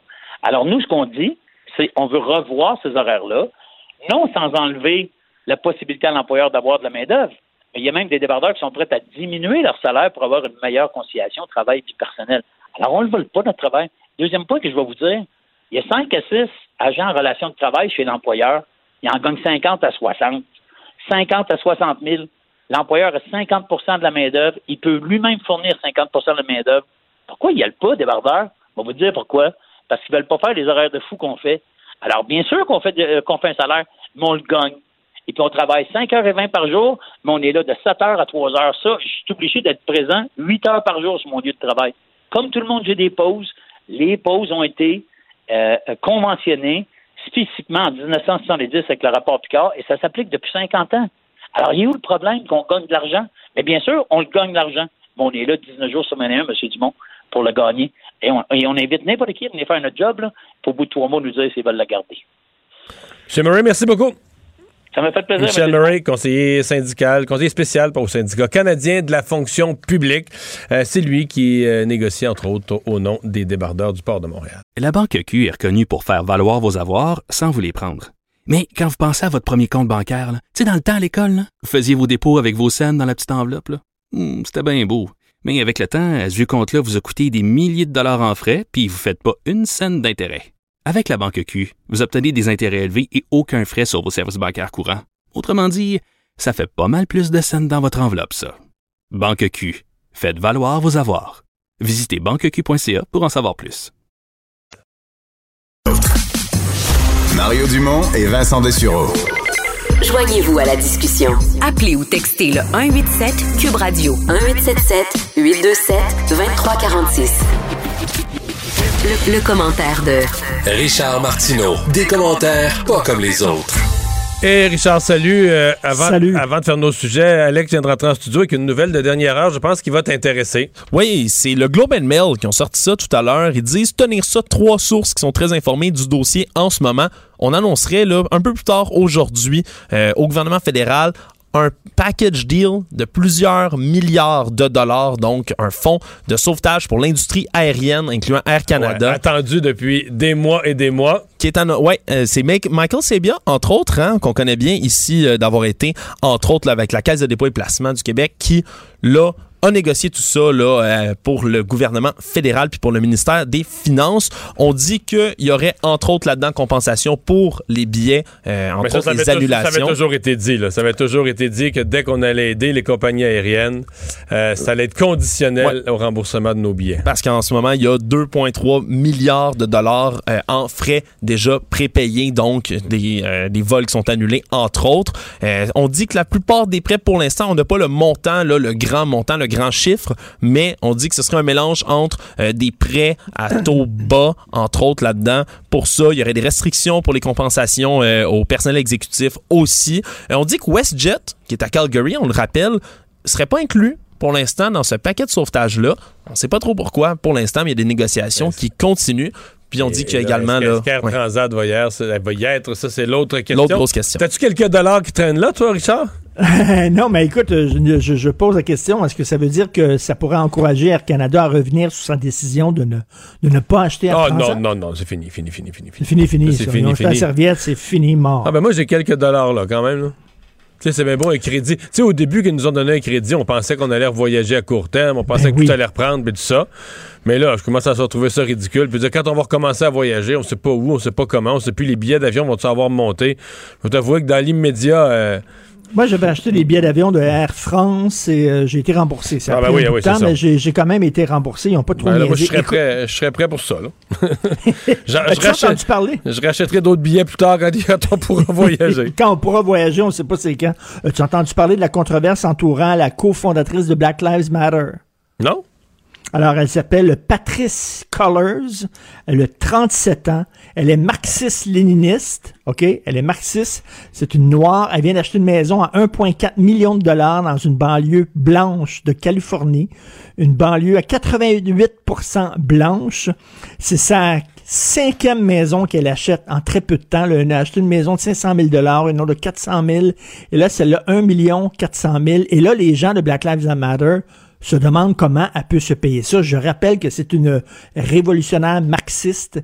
Et là, il y a des textes un peu partout en disant, ben, on va peut-être commencer à enquêter sur ses finances. On pense à un détournement de fonds parce qu'ils ont reçu quand même plusieurs millions de dollars en dons, Black Lives Matter. Et mais elle, ses finances sont opaques. On ne sait pas d'où euh, provient cet argent-là. Black Lives matter, but money matter too. Money Matter, puis euh, oui, puis euh, le New York Post, ils ont fait une page couverture, c'est Black Lives Manners, Oh. Comme un manoir, là. OK, comme un manoir. Donc, euh, semble, pour une, pour une marxiste quand même, elle s'en sort relativement bien. Ben, c'est ça, le, le titre de Karl Marx, c'était Le Capital. Mais elle a se bâti, Oui. elle a se bâti un capital, elle a compris. Euh, Erin O'Toole, qui est encore pris avec un projet de loi d'une de ses députées euh, sur l'avortement. Oui, c'est un, projet de loi privé, le projet C-233. C'est une députée euh, conservatrice, mais elle, elle veut qu'on interdise au Canada parce que ce n'est pas interdit jusqu'à maintenant. Tu sais que les lois euh, concernant l'avortement sont très libérales au Canada. Donc, euh, techniquement, tu pourrais avorter la veille de ton accouchement, si tu peux trouver un médecin qui moralement va le faire, mais techniquement, tu peux, légalement, tu peux. Donc, elle, elle veut qu'on interdise l'avortement sélec- sexo-sélectif. C'est-à-dire qu'on le sait, c'est monnaie courante au, euh, au Canada. Il y a eu plusieurs reportages là-dessus euh, dans tous les médias, euh, dans certaines communautés indiennes, dans certaines communautés chinoises, asiatiques. si la femme est enceinte, elle s'aperçoit qu'elle est enceinte d'une fille, elle va avorter. Si elle est enceinte d'un garçon, elle va le garder. Alors, la députée conservatrice voulait qu'on mette ça illégal. Et lui, il a tellement peur d'être associé au mouvement anti-avortement qu'il dit non, non, non, moi je voterai pas pour ce projet de loi-là. Sauf que c'est un bon projet de loi. Imaginez, imaginez-vous que, mettons, une femme a plusieurs amants pendant un bout de temps, et là, elle s'aperçoit qu'elle est enceinte d'un bébé qui, serait noir, et elle dit, ben, je veux pas de bébé noir, donc je vais me faire avorter sur la base de la race de l'enfant. Les gens diraient, c'est un génocide. Littéralement, c'est un génocide. Mais il y a des communautés qui se font avorter parce que eux autres, des filles, veulent rien savoir et t'entends pas les féministes là-dessus. On ferme notre gueule. Pourquoi? Parce que ça, c'est des communautés culturelles. On veut pas avoir l'air raciste. Mais je suis désolé, mais c'est de la misogynie à la puissance 25, là. Mais la seule affaire. À la puissance euh, ouais, 25, mais la seule là. affaire, moi, je suis d'accord avec toi, qu'il y a une réflexion réelle à avoir sur cette pratique-là. Même, tu sais qu'il y a des médecins. Euh, c'est au Collège des médecins du Manitoba. Ça fait un bout de temps que j'ai traité cette affaire-là, puis ma mémoire. Mais je pense que c'est au Collège des médecins du Manitoba où on était à se demander est-ce que, tu sais, la petite échographie, là, puis là, on dit Ah, c'est une fille, c'est un gars. Puis là, ben là, tout le monde dit ça à, toute la- à grand-papa, grand-maman pour acheter des pyjamas de la bonne couleur, puis tout ça, puis peindre, peindre la, chambre, la, la- la chambre de la bonne couleur, puis acheter. Mais euh, il y a des médecins qui disaient ben, on le dira pas le sexe. On va, on va rendre Oui, ça interdit de donner le sexe de telle sorte que les gens, ça donne rien de le demander, vous le saurez pas. Puis euh, vous allez vous arranger, vous pourrez pas, vous pourrez pas faire vos avortements euh, basés sur le sexe parce qu'on donnera plus jamais ça à personne. Mais c'est à ce point-là. La seule affaire, c'est que si t'es Renault Tour, tu veux pas, à cette date-ci, quelques semaines avant les élections, Je comprends. quand ton parti était dans une controverse sur les questions d'avortement. Est-ce que c'est une question qui pourrait se regarder en dehors d'une période électorale par un comité multipartite de tous les partis qui regardent ça froidement, sans faire de gain politique avec ça, mais en regardant qu'est-ce qui se fait, puis comment tu l'interdis, puis comment tu contrôles ça, peut-être. Mais, là, c'est tabou une- en maudit. Les discussions sur l'avortement au Canada, c'est tabou. Pourtant, c'est un des pays, là, vraiment, comme je le dis, là, tu peux avorter là, la veille de ton accouchement. On s'en était parlé. Si un gars entre, ta, ta blonde est enceinte de neuf mois, il tape sur son ventre à coup de batte de baseball, il tue l'enfant qu'elle porte, il ne sera pas euh, considéré comme un meurtrier parce que l'enfant n'a aucun droit, euh, même si c'est 22 heures avant sa naissance. En dedans du ventre, il n'y a aucun droit. En dehors du ventre, deux heures plus tard, soudainement, c'est un individu.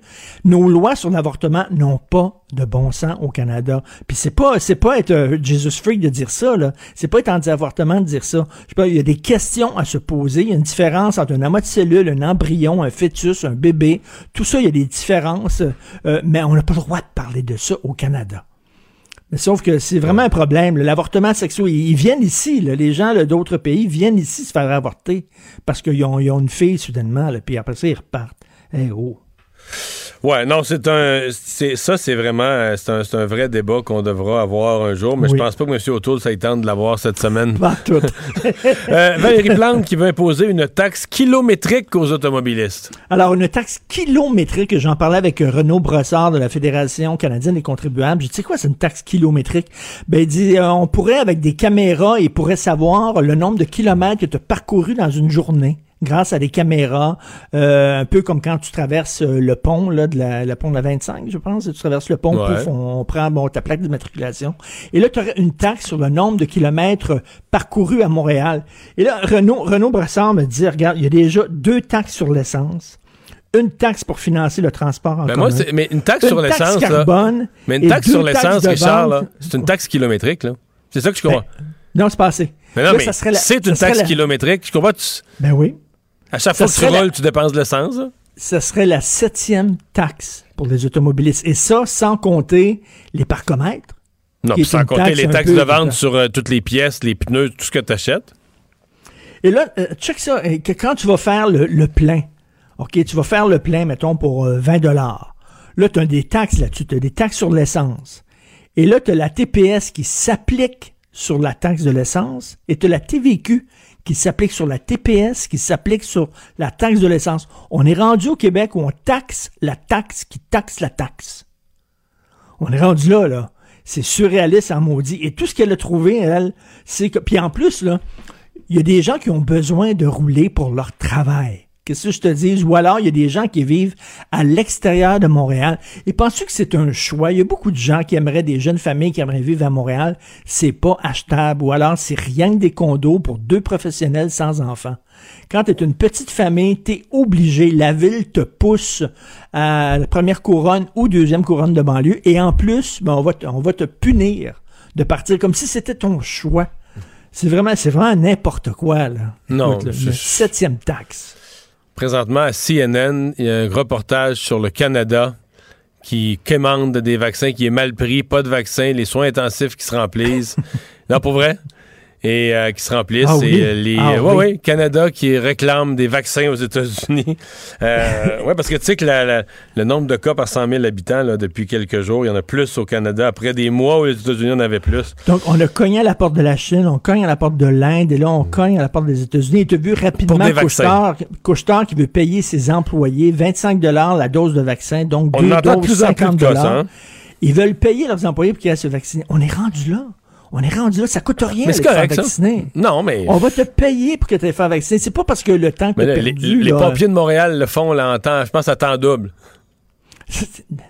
Non, mais là, c'est pas, c'est pas seulement, là, tu sais, ils vont avoir leur clinique, là. Couchetard va avoir leur clinique, deux cliniques pour leurs employés et pour la population en général. Mais là, ils vont te payer ton temps, là. Ils vont payer, c'est-à-dire le temps que tu prends pour partir là-bas, tu vas quand même être payé, mais ils vont te donner un bonus de 25 dollars parce que tu t'es fait vacciner. Comme pour te, comme si on payait des étudiants pour aller travailler, euh, pour aller à l'école. On est rendu là, il faut, c'est pas, c'est pas, c'est pas suffisant que c'est bien organisé, que c'est gratuit, etc. Non, on va te payer pour que tu ailles te faire vacciner. T'es pas découragé, toi? On est rendu Ben, là. on est, oui, c'est ça. J'ai- un côté découragé, puis j'ai un côté pragma- très pragmatique qui se dit, regarde, si on veut s'en sortir, puis qu'il faut euh, prendre des moyens pour convaincre plus de gens de se faire vacciner, ben, je finis par me résigner. Écoute, on va payer les gens pour qu'ils se brassent les dents bientôt. C'est pas fou. Salut, Richard. Salut, demain. La Banque Q est reconnue pour faire valoir vos avoirs sans vous les prendre. Mais quand vous pensez à votre premier compte bancaire, là, tu sais, dans le temps à l'école, là, vous faisiez vos dépôts avec vos scènes dans la petite enveloppe. là. Hmm, C'était bien beau. Mais avec le temps, à ce vieux compte-là vous a coûté des milliers de dollars en frais, puis vous ne faites pas une scène d'intérêt. Avec la Banque Q, vous obtenez des intérêts élevés et aucun frais sur vos services bancaires courants. Autrement dit, ça fait pas mal plus de scènes dans votre enveloppe, ça. Banque Q. Faites valoir vos avoirs. Visitez banqueq.ca pour en savoir plus.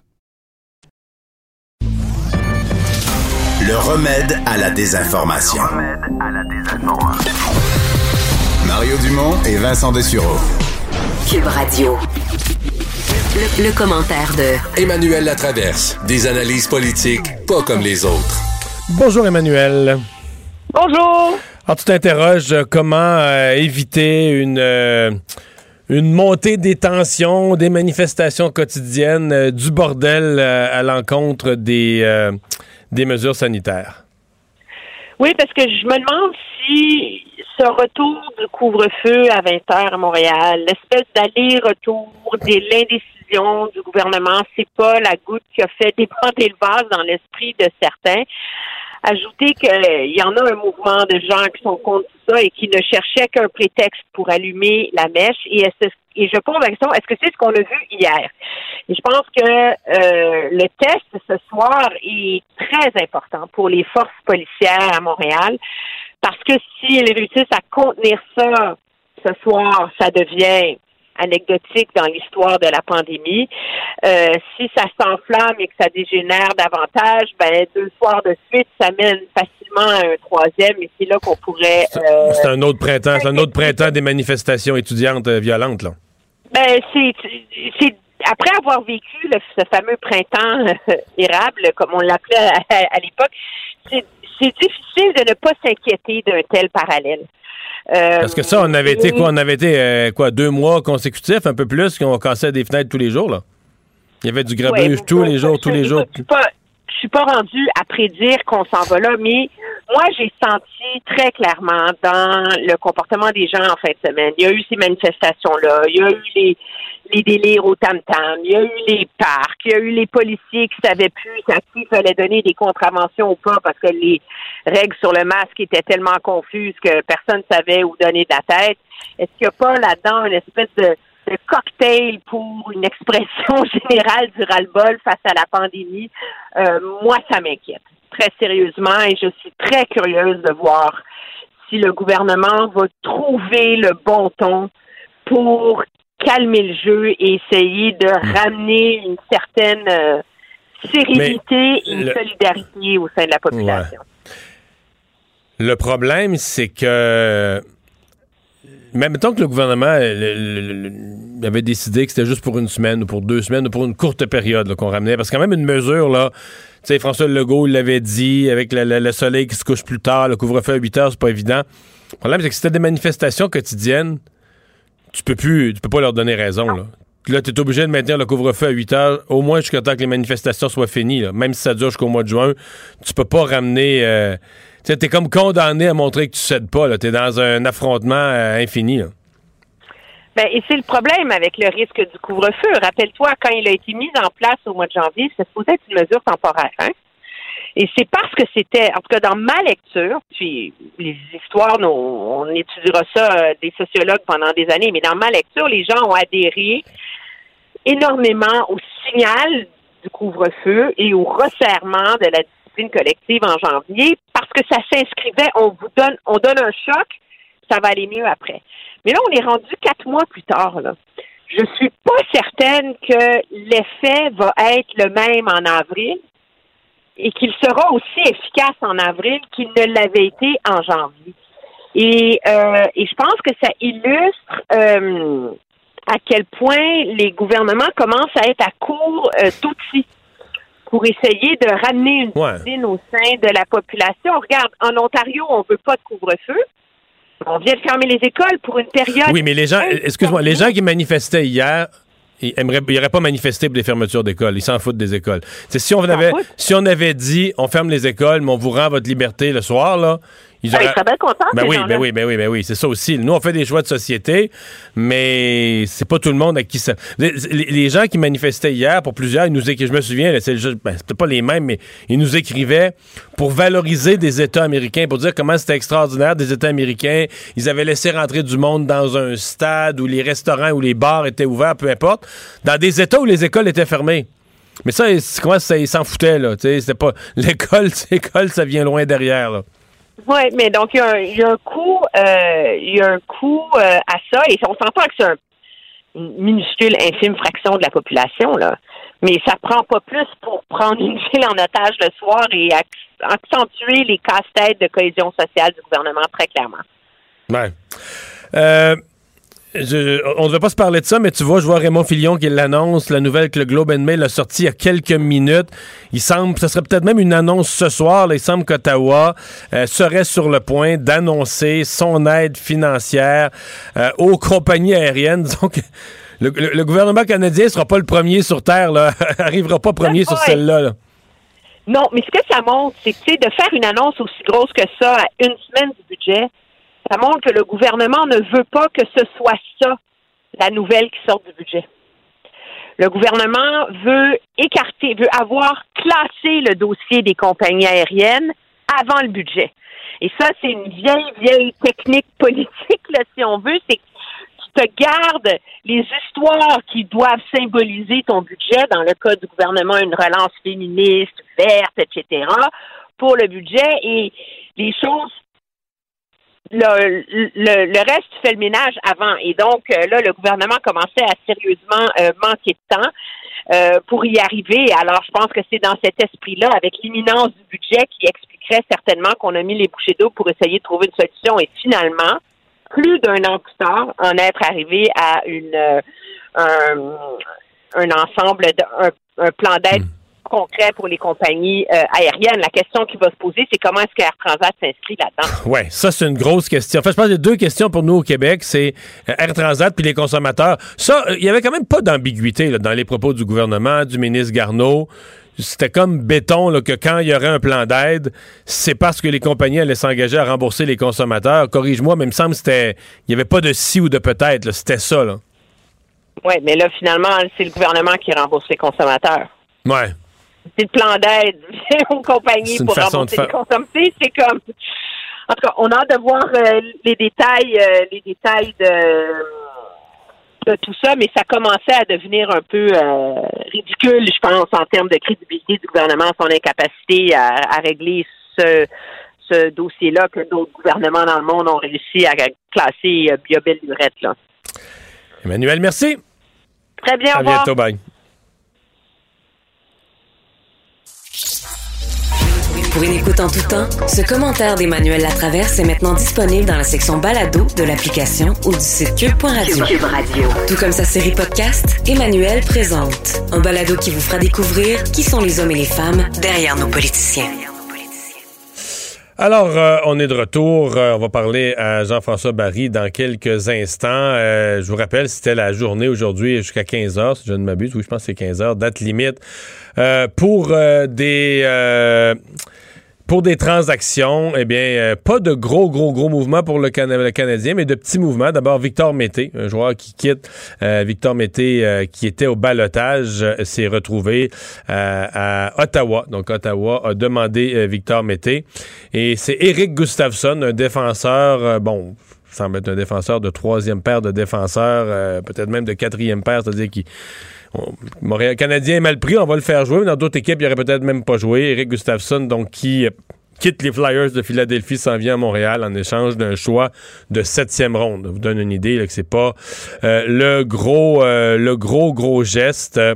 Donc, il, y a eu, il y a eu du mouvement ailleurs, par exemple, dans la ligue, dont un joueur que le Canadien, je pense, aurait bien aimé, Anthony Manta, mais qui s'en va avec les Capitals de Washington. Salut Jean-François.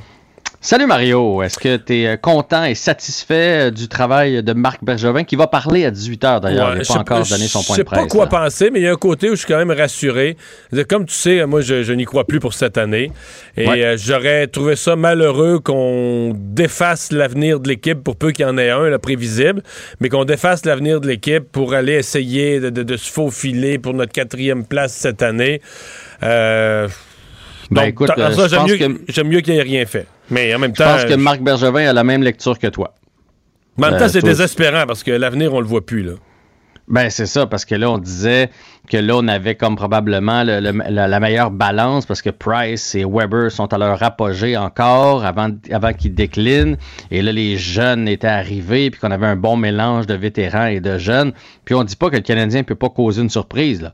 Mais je pense que tout le monde doit se rendre à l'évidence qu'on n'est pas les aspirants à la Coupe Stanley. Fait que moi, mais, la mais dans ce que j'en fais... mais dans ce cas-là, euh, pourquoi on n'a pas fait une vente de feu? Ça, c'est l'autre question. Là.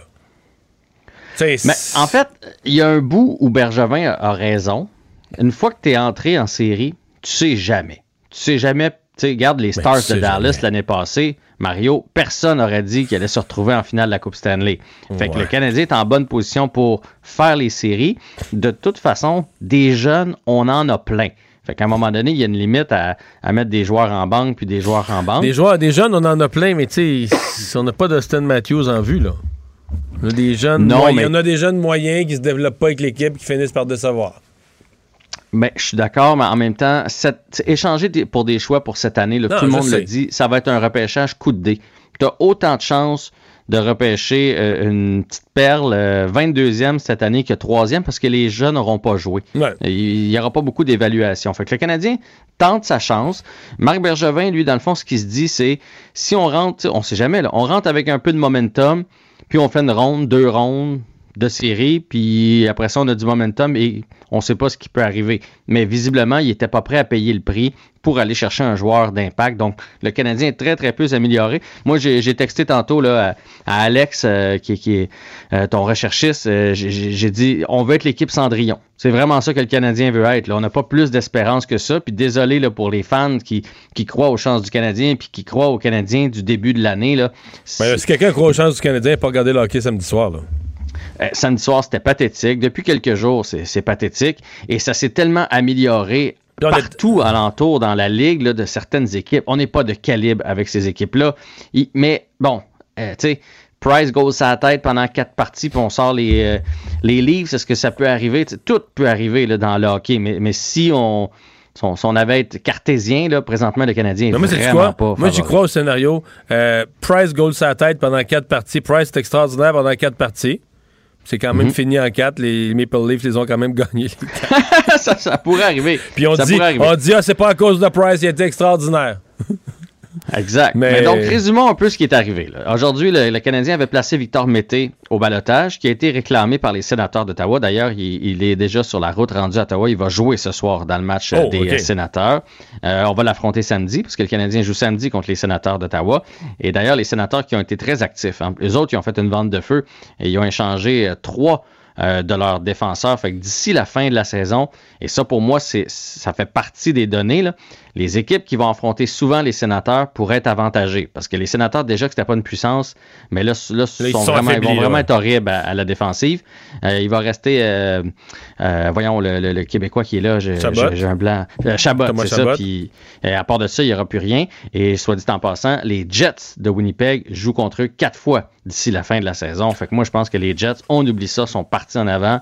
Fait que le Canadien, c'est au mieux, c'est quatrième. Donc, Mété est parti et on est allé chercher Eric Gustafsson des Flyers de Philadelphie, un autre joueur euh, énigmatique. Je trouve qu'on en a beaucoup de ça avec le Canadien, là, des joueurs que, ah, ben, s'ils se retrouvent, ils pourraient nous donner du bon hockey. C'est un peu ça, parce que c'est un parce que gars qui des fois, c'est même- des gars qui sont bons un mois par deux ans. Ben, lui, il a eu une grosse, grosse saison. Là. 17 Avec les buts, Blackhawks, hein. 43 passes avec les Blackhawks. 60 points pour un défenseur, les amis. Là. Pas un attaquant. 60 points pour un défenseur en 2018-2019. Puis par la suite, il a cassé. Cassé au point où les, euh, les, les Blackhawks l'ont échangé. Il a signé un contrat avec les Flyers. Il a joué 20 quelques parties depuis le début de l'année. Il n'a pas joué encore depuis le mois d'avril. Donc, ce joueur-là est en, en- en grande Il descente. jouait même plus, là. Là, il jouait plus, on n'a rien payé. Fait qu'on peut pas dire que c'est une mauvaise transaction, là, un choix de septième ronde. Là. Fait que ça, c'est pas grave. Non, c'est je rien, ça, pense, là. moi, Ça, c'est- moi, mon feeling, c'est qu'ils sont allés chercher pour l'avantage numérique. C'est un gars qui bouge bien la rondelle et qui a visiblement un flair offensif. Et je pense que le rôle qu'on va lui donner, c'est l'avantage numérique.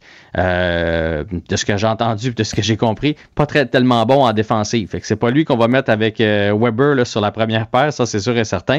Mais bon, s'il nous donne des buts en avantage numérique, on verra bien ce qui peut arriver. Donc, euh, donc c'est ça le, le- Canadien qui un peu le statu quo. On espère le retour des blessés de Gallagher, de Price et de Cherrott. Puis on espère que de cette façon-là, on va faire un bout de chemin en série. Veux-tu savoir les équipes qui, à mon avis, en fait, la plus grosse transaction, je vais commencer par ça, euh, qui est arrivée en toute fin de, journée, c'est Anthony Manta qui s'en va avec les Capitals de Washington, donc échanger les Red Wings aux Capitals. Mais il rêvait de le voir à Montréal, pas à peu près, là.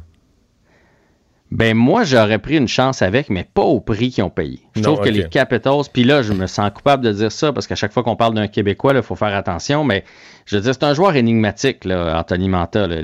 Il a une grosse saison, après ça, il, il- il hiberne, on dirait qu'il hiberne parce qu'il a tout pour réussir. là. Il est gros, il patine, il a un lancé. Bon, est-ce que là-bas, avec une équipe plus offensive, ça va bien aller pour lui? Je lui souhaite, mais ils ont quand même donné Jakub Vrana, que moi j'adore. Euh, Richard Panic, ça c'est correct. Un premier choix au repêchage en 2021, plus un deuxième choix au repêchage en 2022. Euh, Vrana, il a juste 25 ans. Il avait été une belle surprise lors de la conquête de beaucoup, Stanley par les Capitals. Moi, je trouve qu'ils ont donné beaucoup. Puis même si j'aurais aimé voir Manta à Montréal, j'aurais pas aimé que Marc Bergevin se déculotte comme ça pour aller le chercher. Bon. Ce soir, Canadien et Leafs, euh, j'ose pas. Écoute, logiquement, il n'y a, pas de match, là, mais on sait jamais. C'est quand on pense qu'il n'y aura pas de match que le Canadien parfois nous surprend. Là. Mais moi, c'est ce que je pense, euh, parce que les Maple Leafs, à mon avis, euh, c'est l'équipe la plus améliorée dans la section du Nord. Mais là, les joueurs ne seront pas arrivés. Ils sont pas arrivés, non, mental- c'est ça. Mentalement, les gars peuvent se dire comme euh, Hey, là, là, on est des aspirants, puis on y va, puis, déjà voir la finale de la Coupe Stanley avant de jouer le match de ce soir. Fait que c'est peut-être le, le petit piège que le Canadien peut jouer au Maple Leafs ce soir, mais pour moi, c'est l'équipe la plus dans les équipes les plus améliorées de la Ligue nationale, mais particulièrement Ouais. dans la division du Nord, avec Nick Foligno. Nick Foligno, pour les gars qui le connaissent, les gens qui le connaissent pas, là, euh, c'est pas un grand marqueur de but, mais il est capable de finir des buts. Mais c'est un gars physique qui paye le prix. Tu sais, pensez à Claude Lemieux là, dans ses belles années, à Nazem Kadri que les Maple Leafs avaient à l'époque, mais bon, lui, de temps en temps, il prenait des punitions stupides, ce qui n'est pas le cas de Foligno, qui était le, le capitaine là, des Blue Jackets de Columbus. C'était Et une eux grosse, autres, ils ont fait toute là. une vente de fou? Ça a plus d'allure. Ils ont tout vidé l'équipe. Oui, eux autres, ils ont décidé qu'ils passaient à d'autres choses. Euh, sinon, dans les équipes améliorées dans la section du Nord, ben, les Oilers sont allés chercher un défenseur. Ça va leur faire du bien avec Dimitri Kulikov. Et en toute fin de séance, les Jets ont bougé pour aller chercher Jordy Ben, le bon vieux Jordy Ben. Fait que moi, je trouve que et les Oilers, et les Jets, et les Leafs se sont améliorés. Fait que ça va être une le bataille Canadien, Canadien-Flames pour savoir qui va terminer en quatrième position. Et j'ai adoré le travail de, de Julien Brisebois avec le Lightning de Tampa Bay. Tu sais, on entend toujours, c'est difficile de compléter des transactions, de t'accoter dans le plafond salarial. Lui, il a été imaginatif. Il a créé une transaction à trois équipes. Euh, il a mis la main sur euh, Savard, qui est un bon défenseur avec Columbus. Tu parlais de vente de feu. Il a donné des choix à Columbus. Il a donné des choix à Détroit en échange que Détroit prenne juste le salaire de Savard. Il a vraiment été ratoureux. Il a vraiment créé une belle transaction. Et c'est pas pour rien qu'il y en a plusieurs qui disent que c'est le meilleur DG de la Ligue nationale. Donc Tampa Bay est encore en voiture pour aller chercher la Coupe Stanley cette année, puisqu'on le sait, là, Nikita Kucherov, leur meilleur joueur, n'a pas été là de l'année, mais il va revenir en série, séries. donc ils vont être très très forts. Ouais, très très forts. Jean-François, merci. On va surveiller ça euh, ce soir, la performance du Canadien contre les Maple Leafs. Salut, à demain. Pour une écoute en tout temps, ce commentaire de Jean-François Barry est maintenant disponible dans la section balado de l'application et du site cube.radio. Tout comme sa série balado, Avantage numérique. Un magazine sportif qui aligne entrevues avec tous les acteurs du monde du sport. Cube Radio. La Banque Q est reconnue pour faire valoir vos avoirs sans vous les prendre. Mais quand vous pensez à votre premier compte bancaire, tu sais, dans le temps à l'école, vous faisiez vos dépôts avec vos scènes dans la petite enveloppe. Hmm, C'était bien beau. Mais avec le temps, à ce compte-là vous a coûté des milliers de dollars en frais, puis vous ne faites pas une scène d'intérêt. Avec la Banque Q, vous obtenez des intérêts élevés et aucun frais sur vos services bancaires courants.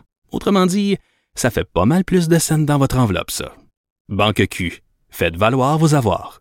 Visitez banqueq.ca pour en savoir plus. Mario Dumont, un vent d'air frais. Pas étonnant que la politique soit sa deuxième nature. Vous écoutez Mario Dumont et Vincent Dessureau. Cube Radio. Cube Radio. En direct à LCN. Ah, c'est des images que personne n'aime voir. Euh, Mario que je joins dans les studios de Cube Radio à Montréal. Évidemment, il y a eu du saccage hier. euh, des gens qui n'acceptent pas qu'on ait ramené à 20 heures le couvre-feu hier soir et s'en sont donnés à cœur joie. Malheureusement, c'est ceux qui sont déjà très écopés qui doivent encore une fois en subir les conséquences. Mais on n'exige pas que tout le monde soit d'accord avec les décisions du gouvernement, qui sont de toute façon des décisions euh, jamais faciles, qui depuis le début sont toujours. euh, Il y a des gens qui trouvent toujours que ça va trop loin, d'autres trouvent que ça va pas assez loin, qu'on devrait faire plus contre la pandémie, puis d'autres disent qu'on devrait nous laisser tranquilles avec nos libertés. Mais euh, ce qu'on a vu hier, rien à voir avec la- le fait qu'on aime ou pas les mesures du gouvernement. C'est du saccage. Et j'ai une pensée pour les commerçants, d'autant plus que là, euh, j'entendais c'est aujourd'hui qu'il y a beaucoup de commerçants qui ne font même pas, euh, Pierre, réparer les vitrines, qui ont peur que ça devienne un abonnement, qu'on en ait plusieurs soirs. Donc, on va laisser. on va laisser les contreplaqués, on va laisser ça comme ça, au moins pour l'instant. Euh, donc, ça va être à surveiller dans les jours à venir, quelle, quelle tangente ça va, ça va prendre. Mais, tu sais, la, situation est déjà assez dure à vivre pour tout le monde, sans que des gens en rajoutent en faisant de la casse ou en faisant du saccage ou en détruisant la propriété d'autrui. Comment faire justement pour euh, baisser cette tension? S- instaurer un couvre-feu là, qui soit pas- respecté, en tout cas, dans le calme? Il n'y a pas grand-chose à faire, Pierre, parce qu'évidemment, les mesures sont plus acceptées quand ça se met à aller vraiment mal. Le débordé aux soins intensifs, les augmentations énormes du, monde- du nombre de cas. Là, dans ce cas-ci, le gouvernement a voulu aller d'une façon un peu préventive en disant Montréal, Laval, c'est des villes, on voit ce qui se passe. Je pense qu'aujourd'hui, il y a presque 1300 cas juste dans la ville de Toronto, donc on voit le voisin. on- Mais quand on y va de façon préventive, les gens ont l'impression qu'on fait ça un peu pour rien, que ça arrive. On, on voit pas le dommage encore, puis là, on a déjà une mesure qui arrive, qui est très restreignante, euh, restrictive, donc ça, ça, ça déplaît beaucoup. Et le gouvernement est toujours pris comme ça parce que s'il agit plus tard, ben là, on va dire là, il est trop tard, euh, on, est, on a bien trop de cas, ça va être difficile à rattraper, ça va être difficile à ramener. Et le gouvernement joue comme ça là, à- à- de- depuis le début. Est-ce que dans ce cas-ci, on a trop changé les mesures? Peut-être, mais en même temps, tout le monde demandait qu'on les change en disant Ouais, là, le soleil se couche, le soleil se couche plus tard, il faudrait repousser le couvre-feu. Puis là, ben, on le repousse, puis quelques semaines après, on le euh, ramène. qui estiment quand Le premier ministre qui en assume l'entière responsabilité, a-t-il dit dans son point de presse jeudi, euh, c'est lui qui prend la décision finale en écoutant les recommandations qui viennent à gauche et à droite. Maintenant, euh, Mario, on a l'impression qu'on va en avoir des élections? C'est le budget qui s'en vient euh, du côté d'Ottawa. Est-ce que ça va entraîner tout de suite des élections fédérales? Dans une troisième vague, c'est euh, Ouais, une situation euh, un peu particulière. Moi, mon, mon- mon résumé de la fin de semaine, ce que je retiens du Congrès libéral, c'est que le Parti libéral se prépare pour des élections. C'est qu'il n'y a aucun doute que les organisateurs libéraux et leur chef, M. Trudeau, ils ont le goût de partir en élection. Puis quand je dis le goût, c'est basé sur une analyse très objective. Ils ont l'impression que les conditions seront jamais meilleures pour redevenir majoritaire, pour redevenir un gouvernement libéral majoritaire pour quatre ans. Mais euh, qui ne peuvent pas, ils savent qu'ils peuvent pas partir. Aujourd'hui, hier, on l'entend, il y a une conscience qu'on peut pas partir en élection en pleine troisième vague, on peut pas partir en élection avec euh, 4000 cas en Ontario puis quasiment 2000 au Québec. Donc, le moment des élections, moi, je vais te dire, ma, ma réponse à moi, c'est dès qu'ils vont pouvoir, là, dès que la pandémie, dès que le nombre de cas, dès que la situation dans les hôpitaux va avoir baissé suffisamment pour que ça devienne socialement ou moralement acceptable de partir en campagne, ils vont partir. Alors, là, la grande Même en période, même en, même en été? ben, c'est ça la question. La sous-question, c'est celle-là. c'est si jamais la pandémie euh, retarde à diminuer, là, quelque part dans le fin mai, début juin, et que ça nous conduisait à un déclenchement d'élection qui fasse que l'élection elle-même serait en plein été. Moi, Pierre, si j'avais un vieux deux piastres à gager, je pense qu'il irait quand même. Mais je peux pas être sûr, Ah, parce ouais. que c'est partir des élections en été, ça serait vraiment quelque chose, quelque chose d'un peu unique. Mais la tentation est très, très forte. Les libéraux disent, plus on repousse, moins nos chances sont bonnes. Donc, il y a une tentation d'y aller plus vite. Oui, ils ont l'avantage dans les sondages, mais ça, on Ouais. sait que les sondages, ça change rapidement également, l'humeur des gens, selon, selon la pandémie, bien sûr. Euh, Mario, merci. On vous écoute demain, 10 h sur LCN. Au revoir. Et Alex, quelques nouvelles en rafale. Il y a entre autres mon successeur, le député de Rivière-du-Loup, qui revient dans le caucus de la CAQ, celui qui avait fait un, qui avait raté son party de Noël. Ouais, disons-le comme ça, le Denis Tardy, qui, lui, avait été exclu là, du caucus de la CAQ pour non-respect des mesures sanitaires. En décembre dernier, il y avait une vidéo de lui qui avait circulé un peu partout, dans laquelle il avait été surpris dans une microbrasserie de sa région, en état d'ébriété avancé, avec les membres de son équipe de circonscription. Aucun respect des règles de distanciation physique. Ben là, on dit qu'il y a assez payé sa dette. Le premier Ouais, ministre François pense qu'il a Legault qui été impeccable, il a été impeccable depuis ce temps-là. là. Il a- Pas, pas dit un- il a accepté sa sanction. François Legault était furieux ce jour-là, mais c'est la colère a baissé, le temps a passé, lui a rien fait de négatif. Il a reconnu publiquement son erreur, puis même la MRC de Témiscouata et de Rivière-du-Loup qui ont adopté des résolutions pour demander une réintégration euh, du député dans le caucus de la CAQ. Donc, il aurait payé sa dette, là, il aurait fait des tournées un peu partout, attiré un capital de sympathie. Donc, bon retour à Denis Tardy. Ça va faire jaser quand même comme retour. Là. Ça va, ça va ramener. Ben, c'est sûr, c'est sûr. Le, le drame, c'est quand tu annonces un retour comme ça, tu forces les, euh, toutes les postes de TV à ressortir les images du mois de décembre Ouais, t'es obligé, puis peut-être qu'il va recevoir quelques appels pour venir s'expliquer. Donc, ça, c'est euh, pas très bon. Ouais. Euh, tu nous rappelles donc cette nouvelle qui a été annoncée dans les dernières minutes, ou qui va être en fait, qui a été annoncée, mais qui va être annoncée euh, concernant l'industrie aérienne au Canada. Ouais, le gouvernement fédéral aurait conclu là, une entente d'aide financière avec le transporteur Air Canada et pour l'industrie aérienne en général. Ça a été appris au départ par le Globe and Mail, CBC ont repris ça également. Donc ça traîne beaucoup dans les médias anglophones. Mais on parle d'une annonce qui aura lieu ce soir. n'est-ce Oui, une conférence de presse qui devrait avoir lieu ce soir. On dit que c'est une entente sous forme de prêt qui prévaudrait là, certaines dispositions, entre autres entourant le remboursement des billets d'avion non utilisés euh, en raison de la pandémie, bien évidemment. Euh, le président du syndicat Unifor, d'ailleurs, récemment, Jerry Diaz, qui avait évalué à peu près, là, fait une estimation sur le coût d'un- d'une telle aide, un plan de sauvetage pour l'ensemble de l'industrie, ça serait 7 milliards de dollars en prêts à rembourser à 1% sur 10 ans environ. Donc, on va attendre ça, mais ça survient évidemment, tu le disais tout à l'heure, Alcienne, une semaine avant le dépôt du premier budget Ouais. de Christopher Freeland. Puis dans le cas du Québec, on est curieux de savoir quand même est-ce que Air Transat sera inclus dans ce plan d'aide? Et finalement, ben triste nouvelle, euh, c'est un meurtre qui était survenu il y a presque un mois maintenant, mais euh, on est obligé maintenant de le compter comme un neuvième meurtre de femme euh, au cours depuis le début de l'année. Ouais, on le compte depuis l'arrestation donc du le 12 avril dernier d'Éric Levasseur qui aurait assassiné sa conjointe sa conjointe Caroline Labonté 40 ans, un couple qui habitait à la même adresse à, Notre-Dame-des-Monts.